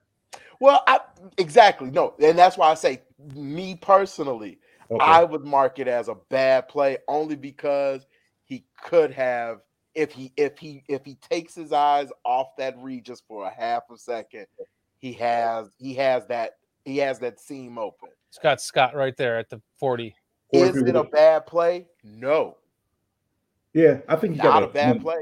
Yeah, he got to manipulate with his eyes. I agree with that. Yeah. He should, because if he would have manipulated with the eyes, he could have held that. Is that the corner or the safety? Whichever one it was, he could have held them longer if he would have manipulated with his eyes.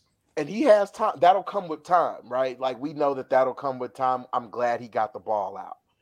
Raging Oracle says that he, the receiver, also rounded his route. Yeah, it's a lot of that. You see that a lot. He's not wearing the visor, is he? I think you're wearing a clear visor. I think you don't want Fields. Yeah, because you need the advantages that you get from the defenders being able to see your eyes are tremendous. So if you're covering your eyes, if I'm not mistaken, quarterbacks can't wear colored visors. Am I correct? No, I don't think they're allowed to wear those colored ones. Yeah, I think they can only wear clear. Mm. I think. I don't know for sure, but I thought I heard that somewhere. Could be. Anybody know in chat that answer? That'd be awesome if you could wear tinted visors. I mean, long as it's not causing you vision problems. Yeah, they wouldn't know, but except for by your head, which way you're looking. Then you can be Patrick Mahomes and do the. Yeah, I guess you're right. It would be an advantage if you could look one way, but you're looking. You're Patrick Mahomesing it to the other side. Right. That was a good play, I thought. Okay, marking it down. That's 10. Now, 2K says only if they have an eye condition. Okay. Jim McMahon, tinted. Okay. Yeah, so that they keep the glare out of their eyes or something? Yep. I know people with lupus. I think it's lupus, if I'm not mistaken. If you have lupus, you can have some type of thing to where you can have eye protection. Because I know, like in Illinois, for the longest time, we couldn't have tinted windows unless you had a medical condition. One of the medical conditions was lupus. Well, how many quarterbacks in the NFL have lupus, though? I'm just saying. I'm just putting it out there. What's this play here? What are we missing here? All right. So the last play we marked as a decent play. He got rid of the ball in time. This is just another fucking screen play. Okay, so that's a good play for him. Mm-hmm. Agreed. He got rid of the ball when he needed to. That was one of the better screens, actually. Yep. Yeah. Yeah, one of the better screens. Yeah. Down the left side. For anybody listening, we're in the fourth quarter now. Uh-oh. This might be at the point. Is Feeney? Is this Feeney with the snap? Yeah. Yeah. Seemed like Vita put his snap. Seemed like Feeney hit him in the head with his knee. Seemed like Vita. Vita came down on his head with his knee. Yeah, there was some talk about that. I don't think it was dirty. He put his weight on him though. That's bad enough. You got a 375-pound knee coming on your head. I don't know. Fair. Jeez. Oof. And also on top of two other guys already on him. Man. Like PJ giving you a drop kick to the nuts, huh? Dang, man. I'll be passing on that one, just so you know. If you want the punishment, Dan, go ahead. Be my guest. That was a good play right here. Yeah. I mean, seemed like you threw it on time. It was Claypool ran the right, did his job there. Yeah. Boom, drop and throw it. Yep. So, they ran that exact same setup where all three of those guys stopped in a row. You'll see it's coming up. I know it's coming up. I do have one issue as we get later into the game. I'll talk about. Let's see if you guys know what I'm talking about when I get to it. We're in the fourth quarter, right? Yep. So how many bad plays so far? 4. 4 bad plays. There was several bad calls or shitty play or shitty blocking. For those of you in the chat, I want you guys to tell us whether or not you think by watching this all 22, do you have a better opinion of Fields now, the same, or worse opinion about Fields? J2K said it's everyone taking turns making mistakes. Absolutely. That's the way to put it. Yeah. Yep. But I remember after the game, you and I was here, Foster, and how people were talking about Fields is so bad. That's why I want to know, after watching this, do they have a better, same, or worse feeling of Fields? Better. This is a beautiful play right here. Absolutely. This is the touchdown drive, it looks like. Yeah, that was a great play. Right? I mean, this is a fucking slinging job right here. He slings it downfield. Cliff Victoria says he has the same opinion. Mark says he has absolutely better. Mo Beerman says he has the same. And Robbie says probably the same too. Now, I don't know, PJ, if you remember when we were talking about that after the game, I said something to the effect, it looked like at one point in the game, and this is after they scripted the plays, that things changed for Fields the way he was playing. Yeah. So now that I'm looking at this again, I mean, it still comes to fruition, but it's like JTK said, you got so many people make a mistake. It's easy to cover up one mistake on a play, but when you've got multiple mistakes on multiple plays, yeah, it doesn't matter what you're doing because there's still something there that's going to foul the play up. I do have one thing. Go ahead, Buster. Sorry to interrupt. I'm saying not every one of them, but you get the idea of what I'm saying. I do have one thing to add to what we've been talking about earlier, though, is this play looks to be developing really well from the sideline view, but you still see him taking that hitch when he's about to throw it. Watch. He plants. Boom. And then he hits. Let it go. Yeah. He hitches again, takes another step. Agreed. And he throws it. Agreed. I agree. It's like he's trying to aim with that extra step, or maybe that's the step that he needs to put the power into the throw. Maybe he was moving them. Oh, okay. Yeah. All right. It's the one you was talking about earlier. Yeah, but I might have been wrong because it looks like he get the ball out on time here is the question, because this is the play I thought DJ was upset that he was wide open. It would have been a touchdown, but maybe I'm wrong. Now he's on the right side and he's coming across. Right. Now. No, because look at the quarterback. I mean, look at that linebacker. Let DJ beat that linebacker. DJ on a linebacker? No, I'm just thinking of whether or not that linebacker would have blew him up. Take my chances. He knows the risk. Okay. We should have been talking about this stuff. These should have been like preseason games we're talking about this stuff with. Not the second game of the season. Now, put it on him now. Well, right there, he could be thinking, if I hit him here, I'm lighting him up. Right. So he probably was trying to wait for him to get around to the outside, so he was giving him some comfort so he wouldn't just get lit. Right. So then here he was just pissed off because he ran out of bounds because he was like, damn it. Yeah, because he had a tip. I still wouldn't call this a bad play. No. We just think of different times where he should have hit it. Now. I can't blame him from this view. I cannot blame him for not hitting it right where there.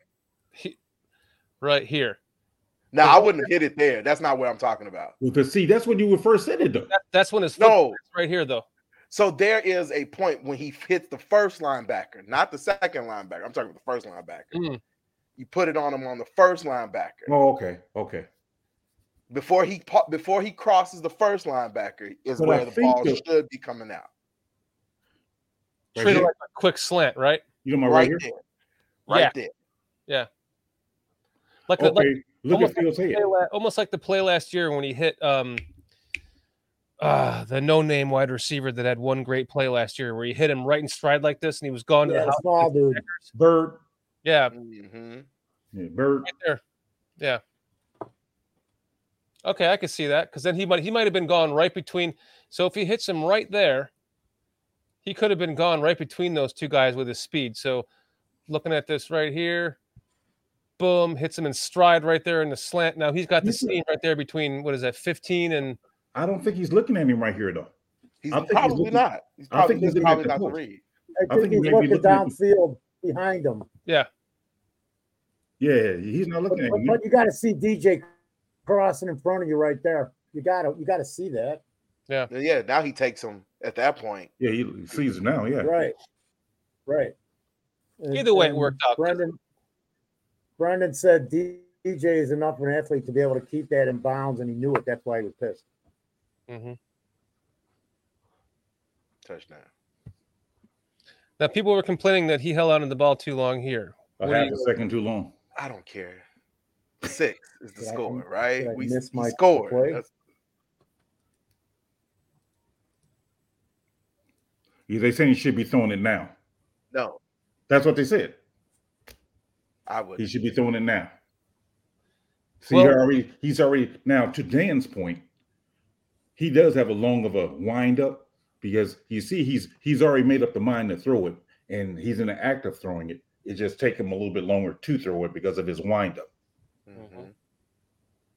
When there's a touchdown, I can't bitch about the play no matter what happens, dude. I don't care if 10 guys fall on the ground. Mm. It's a touchdown. No, agree, Foster. He plants his foot, and now he's winding up to throw the ball. He does take that extra step forward. Yep. Like we keep seeing. Maybe that's what the coaching staff is trying to work out of him, to plant and throw, but he needs that extra step forward to put his power into the throw, especially with a deep pass like that. He's throwing that thing.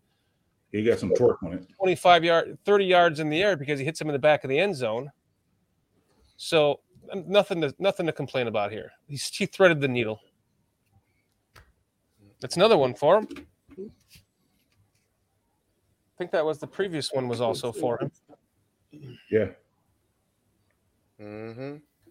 So we're far above good play. Where are we at? We're in the fourth quarter, right? Yes. Yeah, there's not much left here. Because now I don't know. I didn't see that play. I might have looked away, but I didn't see the play. You guys would have saw it too, because there was 3 receivers on the bottom of the screen heading in that direction. It should have been on that drive, so I missed it. Yeah, I missed it too. It was just terrible. I saw it 4 times, and I'm going, terrible. On this play or this drive? I thought it was on. No, because they ended up losing the ball after that, so I don't remember. It might be on the next drive. It completely stood out when I was watching it. Completely stood out,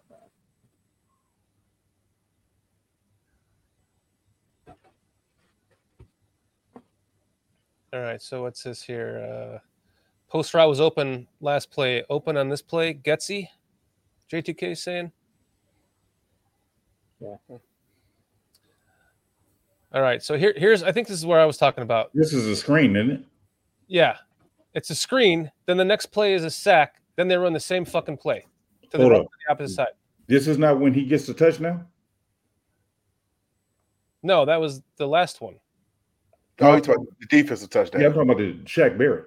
Yeah, this is the defense. You're right, yeah. Interception. Right. But they run this play. Mm-hmm. I believe if you look at it, look at the alignment. I believe that. He got a great get off. This must not be the play. He got a great get off on this one. He found a tail. Oh, no, this was the offside. Yeah. Okay. Oh, okay, yeah. Just saw the flag when you said it. Mm-hmm. It looked like that was going to be a screen, though, didn't it? Wouldn't be surprising. No. Yeah. Because you see, 1 and 4 or 5 will make you right. You see Herbert sneaking through the center there to come out. And he gets lost in there somewhere. Yeah. Okay, so maybe it was – I was thinking maybe I missed – because I thought they ran a screen, got sacked, ran the same screen. But I could be wrong. No, they ran a screen, got a penalty, and then ran a screen again. Was this the interception? No, that's the same play that we just looked at. Yeah. Oh, okay. This the flag. Look at that blocking technique that Herbert has, though.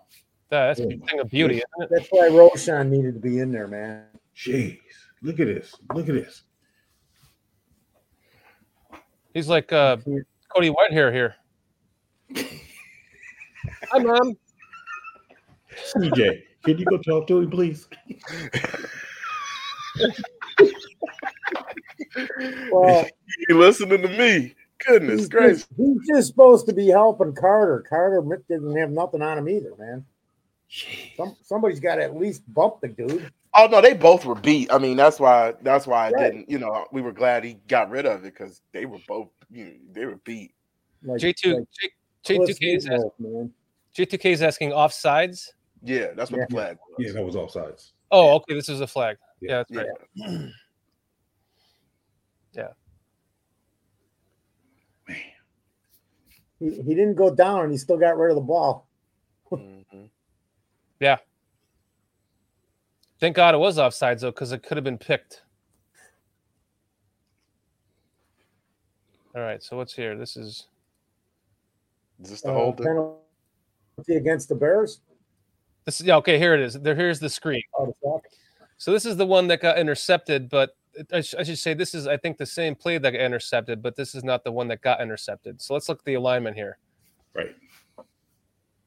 So you got single back, four wide. Komet's out. Yeah. Boom. Now, we had a penalty on Claypool, right? Mm-hmm. Yeah. Right, that's what it was. It was a penalty.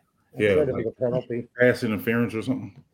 He was blocking before the pass. Offensive pass interference was the call. Yeah, offensive pass interference. So now, here's the interception. Wait, let's go back to that. I want to actually see the sideline view of that offensive pass interference. Yeah, Claypool. I think he was blocking before. Yeah. Yeah, they can see he was blocking already. Oh yeah. He's having problems with that. Never had to do it in Pittsburgh. Well, like I've been saying all two games. That's why preseason matters. Right. That I could probably pull out 20 things that referred to that in the chat tonight that I didn't put them all up. There it is. Same play. Yep. Same play, different alignment. It's just that's why they knew it was coming. And I think the only thing I could say that I would want to see different. It's the same fucking alignment. It's actually a different alignment because you got three on one side. You got three trips. You know what the alignment is? This is the alignment of the offsides. Mm. Yeah, it's the same alignment from the offside of the offsides penalty. That's what that plays is. Back. Right. Screen when Seven got around the end, it would have been a sack when he beat Carter and Herb. Mm-hmm. Besides the play call, so it is the same alignment. Mm-hmm. That's why they ate it up, man. Play calling in a row. Besides the play call on this, what I would have done differently, I would have told Carter to hold that block a little bit longer. It seemed like he let him go too soon, being Shaq Barrett.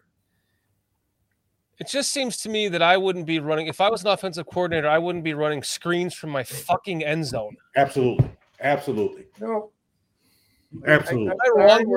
Where they're at, I bring in Roschon, and I don't care. I pound the ball up the middle at least once or twice. Chat. Try and get 2 or 3 yards out. So correct me if I'm wrong. Isn't that basically three – screens in a row? Yes. Because with the offsides, that looked like that was going to be a screen. Yes. I mean, we couldn't tell because we got blew up, but that was three screens in a row. And PJ actually answered you, PJ, before you answered the question. Yes, PJ, telegraph the screen. Yes, this is what I was saying earlier. When we get to it here in the fourth quarter, at the end of the fourth quarter, I want to talk about this because. That's exactly what we're talking. That's what I meant. Three fucking screens in a row, just different alignments. Two of them were the same. One was the okay. Well, it worked because there was a holding on it, but whatever. If there wasn't a holding, go back to it as if they don't know what the fucking play looks like from 3 plays ago. You don't run no screen from your inside your own 10-yard line. Jeez. I know that Walt said they're running low on time. I said, I know, Walt, but whatever happened to the halfback? It's still better to loot. There was like 2 minutes and 34 seconds left when that started because we had the opportunity. 2 minutes and 43 seconds, I think it was. The halfback. We had the opportunity. I'm going, man, if he just goes down the field and they get a field goal and send this game into overtime, now we're talking. We got a chance of maybe winning the game. So, question: was that on fields? Was that on play calling? Was that on a great play by the defensive player? I mean, I'm having a hard time faulting Fields for that screen pass. Me too. That's I wouldn't have called that in that situation. No. So yeah, you. There you go. I talked up 3 bad plays in a row for that one. Yeah. All right, so what we have now? I'll throw them all in the mix, because how could you? I just when he knows it that they just ran that play three times in a row, or a variation of that play with two different formations. I gotta be an asshole and change it, or run out, or do something, man. Because they were look at the snap, look at from the snap on that play, man. Nothing they is open. They knew exactly what they were doing. Yeah. Like, Roschon was open. It was a dump off. Nothing else was open on this play, though. Yeah. Let me see. Hold on. I'm not even saying that. Just running it. Well, you're on that's a different play. He's open. Is that Kmet or is that Tunjin? Well, if you really want to get technical at this point, yeah, up at the 40 on the left hash, he starts right when he saw the was that the linebacker? Was that the nickelback breaking? So right there, he should have known that there was a soft spot right there at the 40. Yeah, but they probably got to get to the 35, looks like. Yeah. Yes. Yeah. But you're trying to go, you have to make up yards here, so you got to shot, right? Yeah. He's got to throw it to one of these two guys now. Right. Right now. Okay, so who is this up? Yeah. Who are you talking about? Which one? Well, what's the down? What's the down? It's 3rd and 10 on this, or 3rd and 20, 15? 15. Something like that. But it's 3rd down, right? It's got to be. It's 3rd down. You got to go up top to the man who's got the 1st down, even though there's a safety in front and behind him. Mm-hmm. But right here, yeah, right here when the was that the nickelback breaks at the left hash. That looked like that would have been intercepted though, Shorty. Right, because the top guy at the 30 on the far left receiver is going to break in and cause a little bit of confusion here with some more lack of spacing, right? So either you're hitting down the left hash at when he breaks, when the nickel breaks in, or the play, or you're just dumping it off there. But to Foster's earlier point, you got two wide receivers in the same spot right there. For one, yeah. And then for two, I've never seen where this guy at the bottom seemed like he should have did an out and seemed like he did a curl. Who was that? Claypool. Look at Claypool. It's like, dude, if you would have broke out, seemed like that would have been open, and you'd be able to get out. There's a guy there. He was sitting in the zone. He's sitting. Yeah, the cornerback right here. Yeah. Well, he's sitting, but watch what Claypool does, though. He's just going to sit up there, and he's going to sit like at the 40 instead of breaking out. See? Keep going. To me, though, sorry. Go another click. See? Yes. He stays with him. He stays at the corner. The corner takes him at that point. The corner rides him underneath. He's there. Justin sees that he's sitting underneath him at that point. I get what if he throws the ball to the helm to the skull to the right side of Claypool. Okay, I got you. Just throw it right at Claypool. So you're talking about the guy who's at the 50 right now? Yeah. Well, we were talking about the guy at the 35 originally because he was waiting to jump the play, right, CJ? Mm-hmm. Yes. So. But if you watch, then now we're getting into this again. We're making him hold the ball. Mm-hmm. So this is a no-win thing we're doing here. But he's got to hold the ball deep like he wants to. I agree. And I agree. On this, he's got him because we got to get the 1st down. If he throws the ball to the tip of the sword right now, you don't think you get there. I think he can get the ball there fast enough with the zing on his arm, and he'll catch it at the very least. He'll hit him at the skull. Yeah. And he's still. I don't know. That linebacker kind of got some depth. The safety was backpedaling. Huh? Right there. Right there is where Shorty's talking about where he would have thrown the ball. Too. If he had some anticipation, yes. Mm-hmm. If he could ride the ball over that guy's shoulder, absolutely. A good quarterback would have rolled that shoulder and got it over there. Absolutely. Right. But and then go ahead, CJ. No, go ahead, finish. I was just going to say, and then the bad routes, man. You forced more zone players into one area where you're trying to throw the ball. You can't do that. You got to get that zone open, man. You got to spread those guys out in their zones. Right. The other receiver should have broke out to the sideline or something. He should have done more of an out. Because then once he's covered, there's three guys sitting there waiting to jump this route. I mean, it still could have been done exactly what you're talking, CJ. But we're not standing back there with the time and a guy, you know, this. So we can sit here and talk it all day and night. Retro says to blame. 1, OC. 2, OC. 3, great play by defense. 4, OC. Remember when Trubisky said he can't call audibles? Maybe JF can't either. Yeah, we'll see. You can only audible to the other play that's called. That's what they said he can call audibles on, because they send in 2 plays, a passing play and a running play. He can't change the formation and all that. He can, like, okay, we're going to audible to the run play if it was a pass play, but he can't just change it to a whole entirely different pass play.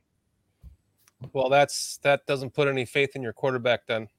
Well, I mean, that's what most teams do. They'll send in 2 plays. And when they send in the 2 plays, he got the option of, you know, calling, you know, either the run or the pass. And you're not changing a pass play to a whole entirely different other pass play. I got 2 questions. Tell that to Peyton Manning. Yeah. On my whole. Just because Mark said, I think it's easy to say that Fields played better in this game than game 1. Against a better defense. Okay. So my first question to you guys, which team do you think is better, Tampa Bay or Green Bay? You don't have much to go on this year, but Tampa Bay's defense is better than Green Bay's defense. Absolutely. Yeah. And offenses, it's game managers, they're comparable. And that's it. That's really the difference. Green Bay knows they can run the ball. Mm-hmm. And Tampa Bay can't. That's the only difference. Right. I said this. I think I said it to PJ after the game. I was like, well, if Green Bay's playing Tampa Bay, I'm taking Tampa Bay. I think Tampa Bay's a better team all around. They're better coached. They're just all around. As a team, I would take them. That doesn't even mean I'm right. And my second question is, now that I fucking forgot it. I did. I literally forgot what the second question was, man. I didn't mean to stay on that long. Damn it. Well, part of the problem is... Wait. Here's the second question before I get Pete. Sorry. Go back to your part of the problem in a second. Did Fields play a better game the first week or the second week? Oh, boy. Judging by that, I'd say he played a better game this week after rewatching this like this. Because I didn't rewatch the first game, I can't say right now. Okay, that's true. And this play, what do we break this? This is like one of the final plays. So what are you going to do? They're playing a prevent defense, right? So I mean, there's not much you can do here. Ooh, wait. Other than block for them like a fucking wall, and hope somebody can run themselves open. You know, Lucas Patrick looked like he's getting beaten horribly. He's tired. CJ, did you see both games? Do you have an opinion on that last question? Which game you played better in? I watched both games, and I cried like a baby when I watched the Packers do what they did. I think the play calling hindered Fields in the first game. I think there was some tentativeness in that first game. I think he was still thinking. I think they were talking to him at the line of scrimmage. I think they still talking to him at the line of scrimmage as well. But I think he played – you can tell he had a little bit more time to play in this game. He didn't – the time of possession was asked in both games, to be honest with you. They didn't have many plays, you know, to have – they didn't have many plays to anyway. So they had more plays this game, I feel like. So he had more opportunity to play better. Yeah, I don't think he had more opportunity to play better in the first game. Agreed. I was going to say, I think it's more psychological with Green Bay. The fact that seemed like we don't believe we can beat them right now, and therefore, although Tampa Bay statistically beat Tampa Bay you know, is a better team, but we were seemed like we were better mentally ready to handle that as opposed to Green Bay, where we look like, yeah, we can't beat these guys. We lost to them 5 times, whatever, however many times in a row we lost to them. So that's what I think the difference was. Yeah. I just wanted to I was saving this last play just to point out that the best blocker on this assignment was the fucking running back. Watch Roshan as KPK Johnson just blew this up, and he's the only one that blocked well on this. I mean, yeah. Well, right kind of did. Braxton's still at the line of scrimmage, and that means I don't think this guy was coming. The interior just blew the fuck up. I tell you what, Vita just made Whitehair his little sister. That's the best way I can put it. Dude, yeah. Whitehair gets the tackle on that play on field. Gee whiz. Poor Whitehair, he's like, man, could somebody add another 70 pounds to me? For real. That Vita is a big man. And yeah, and Whitehair, don't you know you never turn your body towards your quarterback? What is the double? And that's coming from an offensive lineman, ladies and gentlemen. Yes. Never. You never do that. Why would you? As a lineman, I never want to see the front of your jersey, right? That's a problem. Exactly right. I want to see your name. I want to read your name all game. Goodness gracious. Like 10 feet away from me if you're left tackle. This is the same play as before, guys. If he would have hit 15 there at the left hash mark at the 30, right now, he could have hit him. He would have been open at the sword tip again. See that? So this is the same play we talked about before at the sword tip. Boom. Okay. Right there, the nickelback breaks in. He goes for, I don't even know. He's wide open there. He's already thrown it though. He's already thrown it. Yeah. That's what I'm saying. We got 15. But he should have been looking at the other read.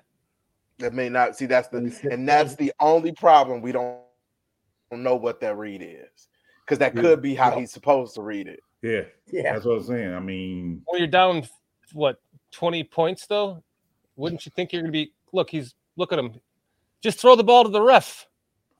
But here's the thing though. The other safety breaks in after the ball is released. You don't know if he was still been back there. That's what I'm saying. I mean, it's important that we look at, you know, what he's looking at before he makes the pass, because like right now. Yeah, he did. Okay, so he's dropping it and ripping it like we were talking about. Yeah. I just think he dropped it and ripped it to the wrong guy. And it might not be, like you said, it might not be his fault. It might be the progression he's supposed to go to. Yeah. And that could be what he's talked about. Well, it could be the coaching. Not throwing him under the bus, but listen, don't tell me to do that when I know I can be looking somewhere else and I can do this myself. I can hold it another a second longer to get to that guy streaking down the field. And if it doesn't work, I can run it for fucking 97 yards, guys. And that's what we need to see against the Chiefs this weekend, dude. Yep. Back to the way he was playing in game 7 through 17 last year. Mm-hmm.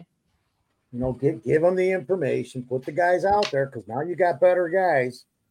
Let him work it and just do what he's got to do, whether it's taking the check down or running with the ball, man, because he's gonna run smarter this year.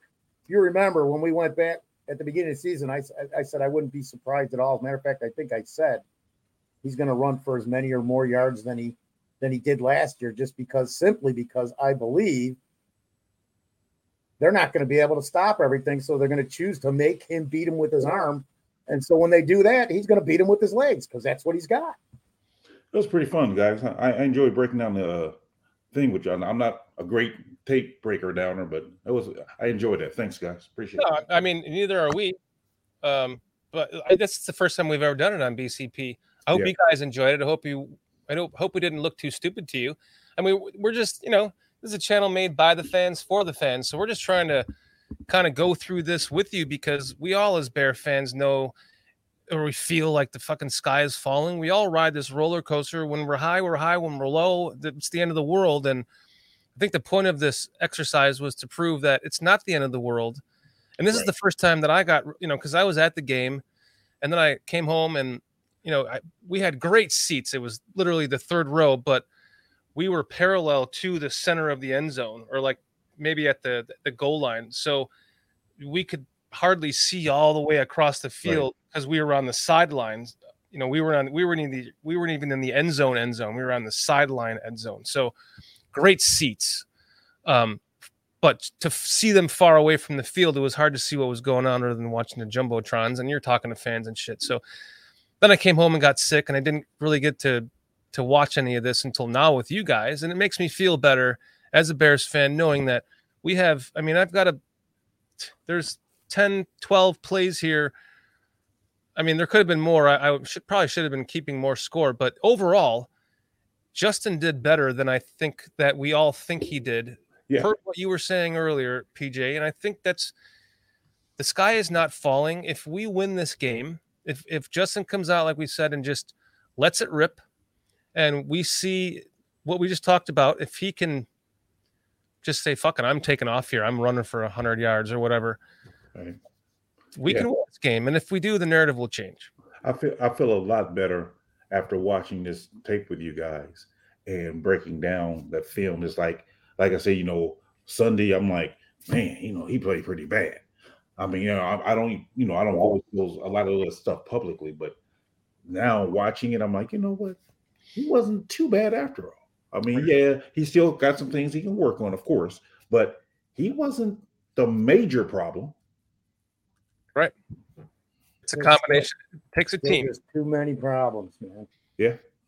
You know, and it's this, and I said this before. So now this is when this game should be the game where they start fixing a bunch of this stuff in my mind anyways, because mm-hmm.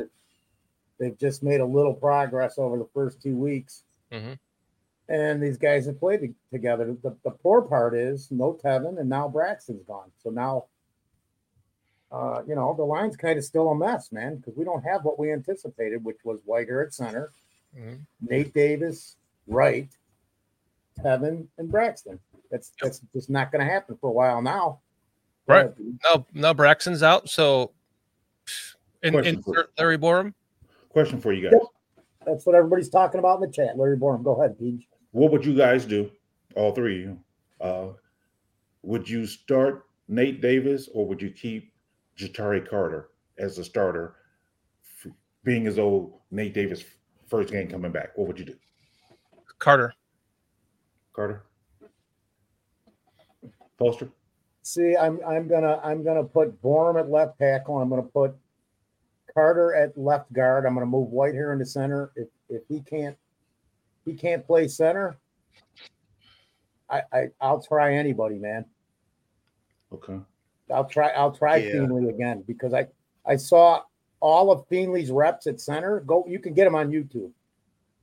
So I saw all his reps at center, and he was much better than what you saw on the field last weekend. I think he just got a bunch of the jitters, a new team. He wants to do good because they put him in there to see what he was going to be able to do. Yeah. So, and they only gave him, I don't know if they gave him one play or two plays. I'm still not sure about that.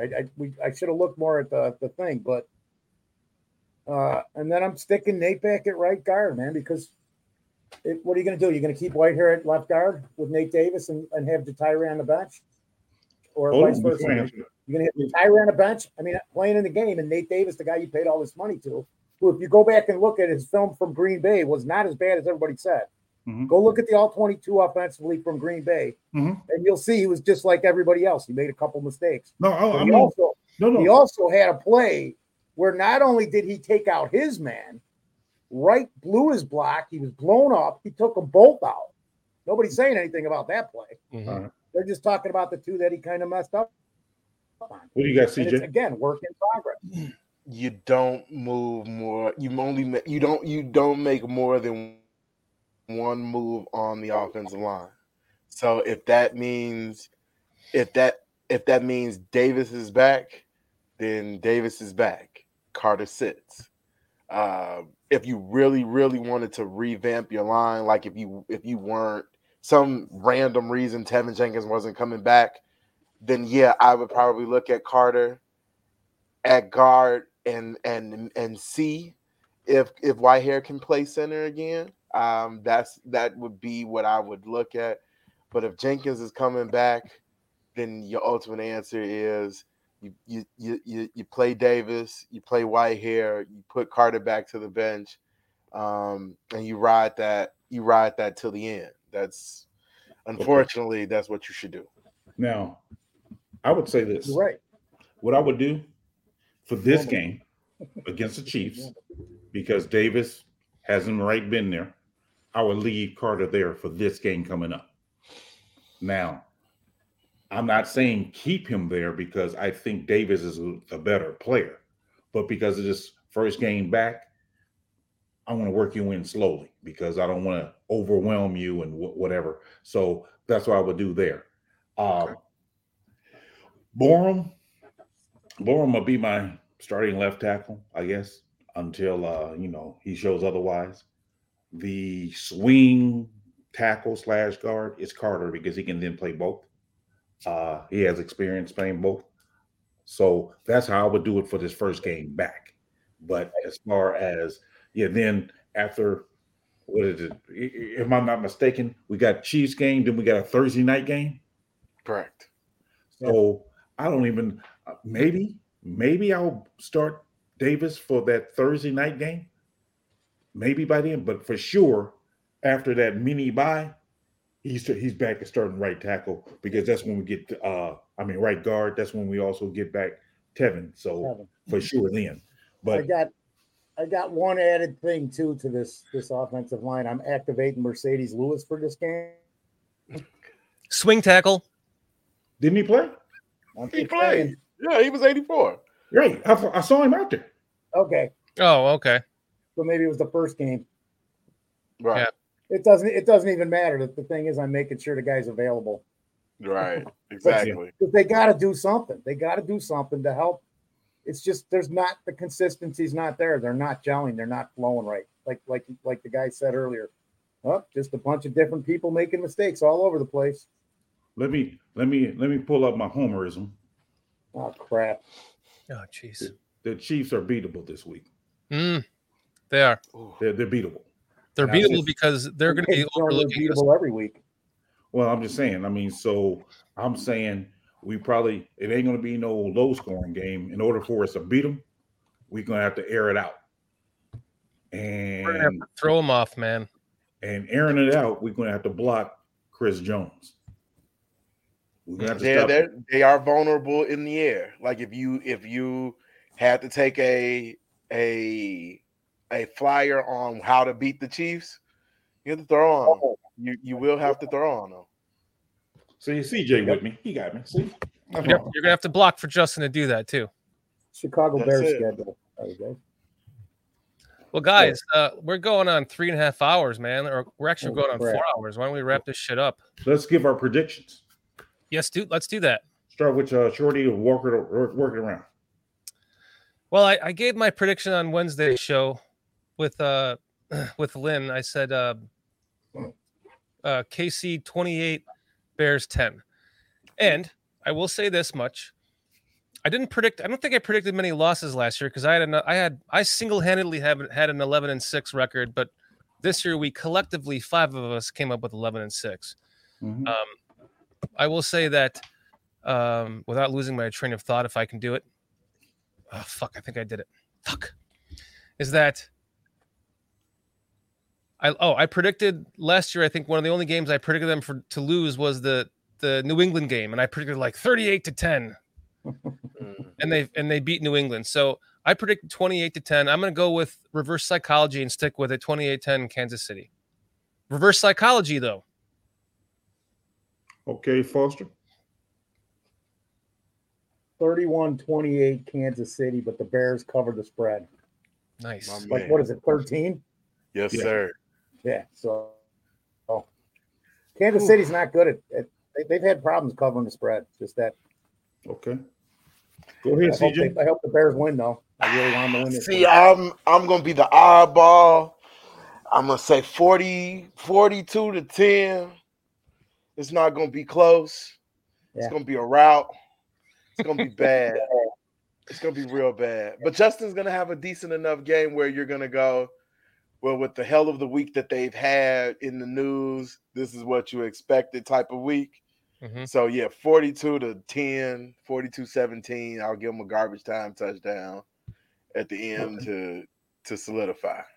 Let's go to chat here. We got – did you pick, PJ? No, go to the chat. Then I'll go after the chat. Okay, so we got Raging Oracles, STC saying 27-21. Raging Oracle saying 32-17. I'm assuming Raging Oracle, you mean Bears or Chiefs? Oh, he's saying 42-17. He changed his mind. 42-17 Chiefs. Doug Van Dorn saying, I wouldn't bet the farm on a team that beat themselves 3 weeks ago against the Lions who lost to the Seahawks. So 42-17, huh? Okay. Mark says Chiefs win, but Bears cover. B. Foster, down there, 21-13. Chiefs. At the bottom. I'm looking at retro saying Foster that asbestos is kicking in. All right. Time for my pick. Hold on. We got them all. Mayhem saying 24-17. J2K saying 38-17. B. Foster saying 21-13. I'm assuming Chiefs. So go ahead. All right. Mr. Mayhem, I'm with you. All right, check it out. I'm going to give you guys a spoiler alert for the rest of the season. Every game, I'm picking the Bears. Ooh, okay. That's just how I do it. Okay. I never pick against the Bears. Like I told you, I can predict at the beginning of the year what I think their overall record might be. But when it comes to actual game time, I'm rolling with the Bears every time. I say Bears 34-28. Okay. 5 points, dude. That's a hell of a homer move. I hope you're dead on, PJ. I hope that I hope that's dead on, dude. I'm a homer. Shut a lot of people off. Well, you have to start using some reverse psychology. Not me, though. It won't shut me up. I like what Doug Van Dorn says. He goes, after Mahomes limps off with a torn ACL in the first quarter, the game will be a lot more even. Let's not say that. Don't say that. Yeah, I can't say that. Don't say that. It ain't gonna happen. The game script is the NFL game script has worked out. All of the good players are either hurt, banged up, or otherwise. So, nope. He won't tear his ACL. He'll just dislocate his kneecap. They'll pop it back in. He'll finish the game. That's how he rolls. I'd rather just have the Bears win outright. I like this one too. Mark Kazak's bold prediction. Nagy throws Andy Reid under the bus. What's the likelihood of Bears trading Foreman to the Browns? Or did the Browns pick up somebody else? Yeah, they got Kareem Hunt back. Oh, did they? Okay, all right. They got Kareem Hunt, and they're still – I look at that every day, man. I'm waiting to see if anybody's going to pick up Leonard Fournette because everybody's running backs are going down. Okay. I was all over the league, man. I was early in saying that Roschon Johnson made Deontay Foreman redundant. I was early in saying that, and I'm proven to be right. Roschon is making Foreman redundant. Mm-hmm. Agreed. I said on the draft show, I don't know if you saw it, on the draft show that he'll be our starting 3-down back by the 7th week. Yep. The day we drafted him, I said that. You said 6th week. I might have. That's okay. You can 6th, 7th, or 8th because people got gold. Dude, are you sure about that? I said, okay, the 8th week, the 7th week. Well, that's our bye, whatever, blah, blah, blah. You gave yourself a grace period. I like it, though. Whatever. He's going to be the 3-down back. It'll start hopefully. Oh, yeah. Thursday. I mean, the way he's blocking already is fucking sick. So we bring in Herbert for a change of pace. That's how he got all the yards when he was the second back. I joke by saying the kicker is the best player, like the MVP of the season, which in a way he is. He hasn't missed a kick, but one of the best players we have so far, one of our shining lights, is Roschon Johnson. So absolutely, yeah, no for doubt. Sure. Because no ball it up. We shall see more as the season progresses with some of these young guys. I truly believe that because there's too much talent there to not develop. Mm-hmm. Even if they're not being developed properly, they just got to learn things, man. It's like anything else. When you do it, you learn. I would think. Before we close out, I want to give a shout out to my grandson. He's a freshman. He plays defensive end and wide receiver. He had a pick six today, as well as a one-handed reception for like 30 yards. So shout out to him. Congratulations. Freshman. Great job. They won 40-0. So, man. So, okay, players can learn some things there. At least the score. Right. So let's give a shout out to the guys in the chat. Wait, PJ, is he a freshman? Yes. Man, playing on a Thursday. He must be. Yeah, he played. Get us a picture in his uniform, dude. Nice. Like to see it. Let's give our shout out to chat tonight. You guys have been fucking amazing as always. Mark Kazak, Doug Van Dorn, Retro, B Foster, Mo Bierman, Raging Oracle, J2K hanging out, driving around across the country.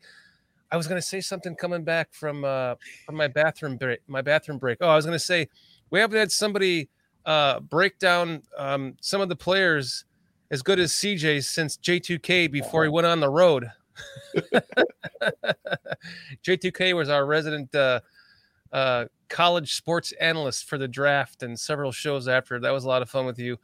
Mark Kazak, James Ford, B. Foster. You got to keep going up. STC. Mr. Mayhem 69, Retro.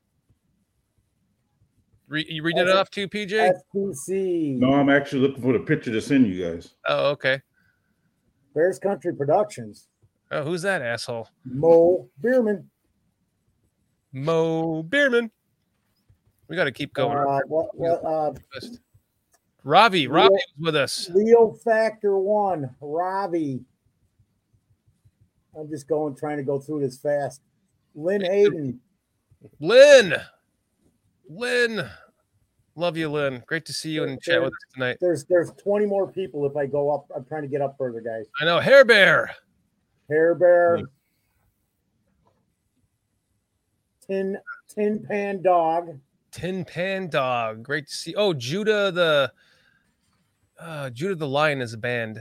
STC. Ghost. The Ghost from I'm trying to find that. I'm trying to find those because Hair Bear. You said Hair Bear. Hey, Shorty, I sent you that. So much chat tonight, it's unbelievable. Yeah, you guys blew up chat tonight. I know we're missing a bunch of people. We'll end it with this picture of PJ's fucking future NFL family that he has. Man. Bearski was in here. Bearski, thanks for joining us, Bearski. Yeah, actually, you know what? Lynn. See if I can present this. Go ahead. Keep rattling them off while I try to pull up this picture. I'm trying to go on. Who was that? The new lady that we had earlier? Paula. Yes. Paula. Yes. She was hanging out with you for the game, huh? Yes. Yep. Yeah, Paula. That's awesome. Paula Faye Singleton. Tin Ping Dong. Pan Dog. I love it. Dog. Zach Sullivan, Jay Sanders, Steel Rain. Yes. Lynn Hayden, obviously. Jeremy Munoz, Zach Sullivan. Jeremy. Yes. We want to make sure. George Selikas. T-S-E-L. Yes. K-I-S. That's a new one. Thanks for joining us, George. Ahmad Cole. Thanks for joining us, man. We've got some new names in there. It's been awesome. Yes. And some old names we haven't seen in a while. Right. Appreciate you guys joining us. Where's the haunting guy? Where's Judah? I can't remember the Judah. Right. That's what I'm looking for, man. Ron Winarski. Returning. Been a while. Yes. Was the Ghost of Judah Tribe. That's what I find. Ghost of Judah Tribe, yes. Yeah. That's it. There you go. And let's see. I got the picture here loaded up of PJ's family here. Look at these monsters. Yep. Which one was you at that age, PJ? 51? Dude, I was so small at their age. Because 51, he's a senior. He's 6 foot tall, 250 pounds. The one next to him, number 80, he's the freshman. He's 6 foot tall. I think he's like 170, I think. Mm. Then the one next to him, he's a junior. He's 5'10", 240 pounds. Damn. Then number 40, he's a junior. He's 6'2", 210 pounds. What positions are these from left to right? Left to right, number 50 is a defensive end. Number 80, he's the defensive end / wide receiver. Clearly. 51, he's a defensive tackle. 40, no, I would have thought he's a quarterback. Number 40 is the outside linebacker. Dude, 40's outside linebacker / safety, man. Bring him down. Man, I'm telling you. It's a beast. I'm proud of you, man. Beast family, man. I'm proud of you too, PJ. I'm proud of you. Really family, man. That's amazing. I write them hard, but I'm proud of them. I really am. Now you're getting into shorties care. Never mind. You ride them hard and put them away sweaty. Thanks for stopping by, Gary. You had to do it, Peach. You brought it up, man. You set them off. It's a good thing we're leaving.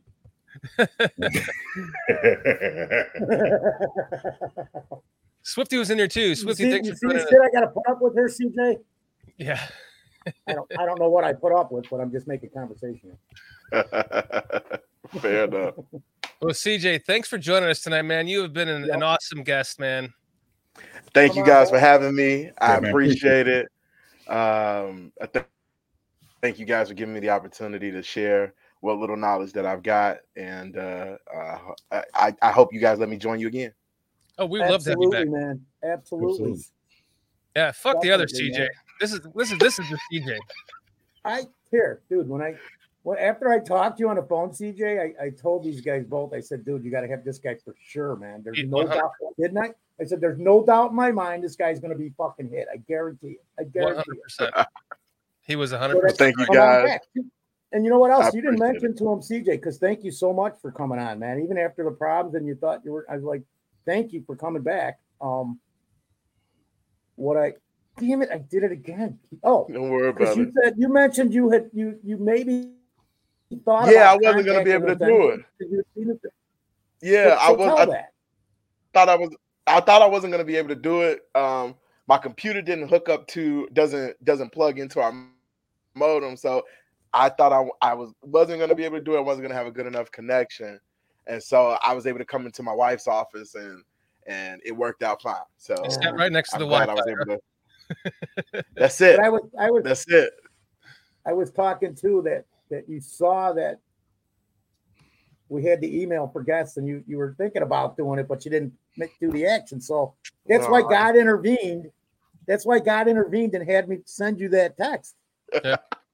I appreciate it, man. Thank you guys. Wonderful show. Come on back, we'll man. Do. Absolutely, man. We'd love to have you back anytime, CJ. Excellent job. Have a good night, you guys. You too. Hey, stick around. We'll end the show because you can stick around with us in the back, and we'll wrap this up after we say goodbye to everybody.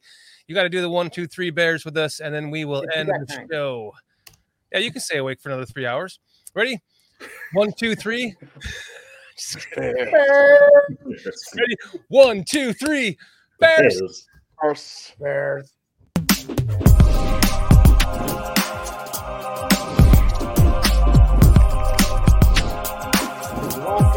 Going around dying. You'll have to kill me before I die.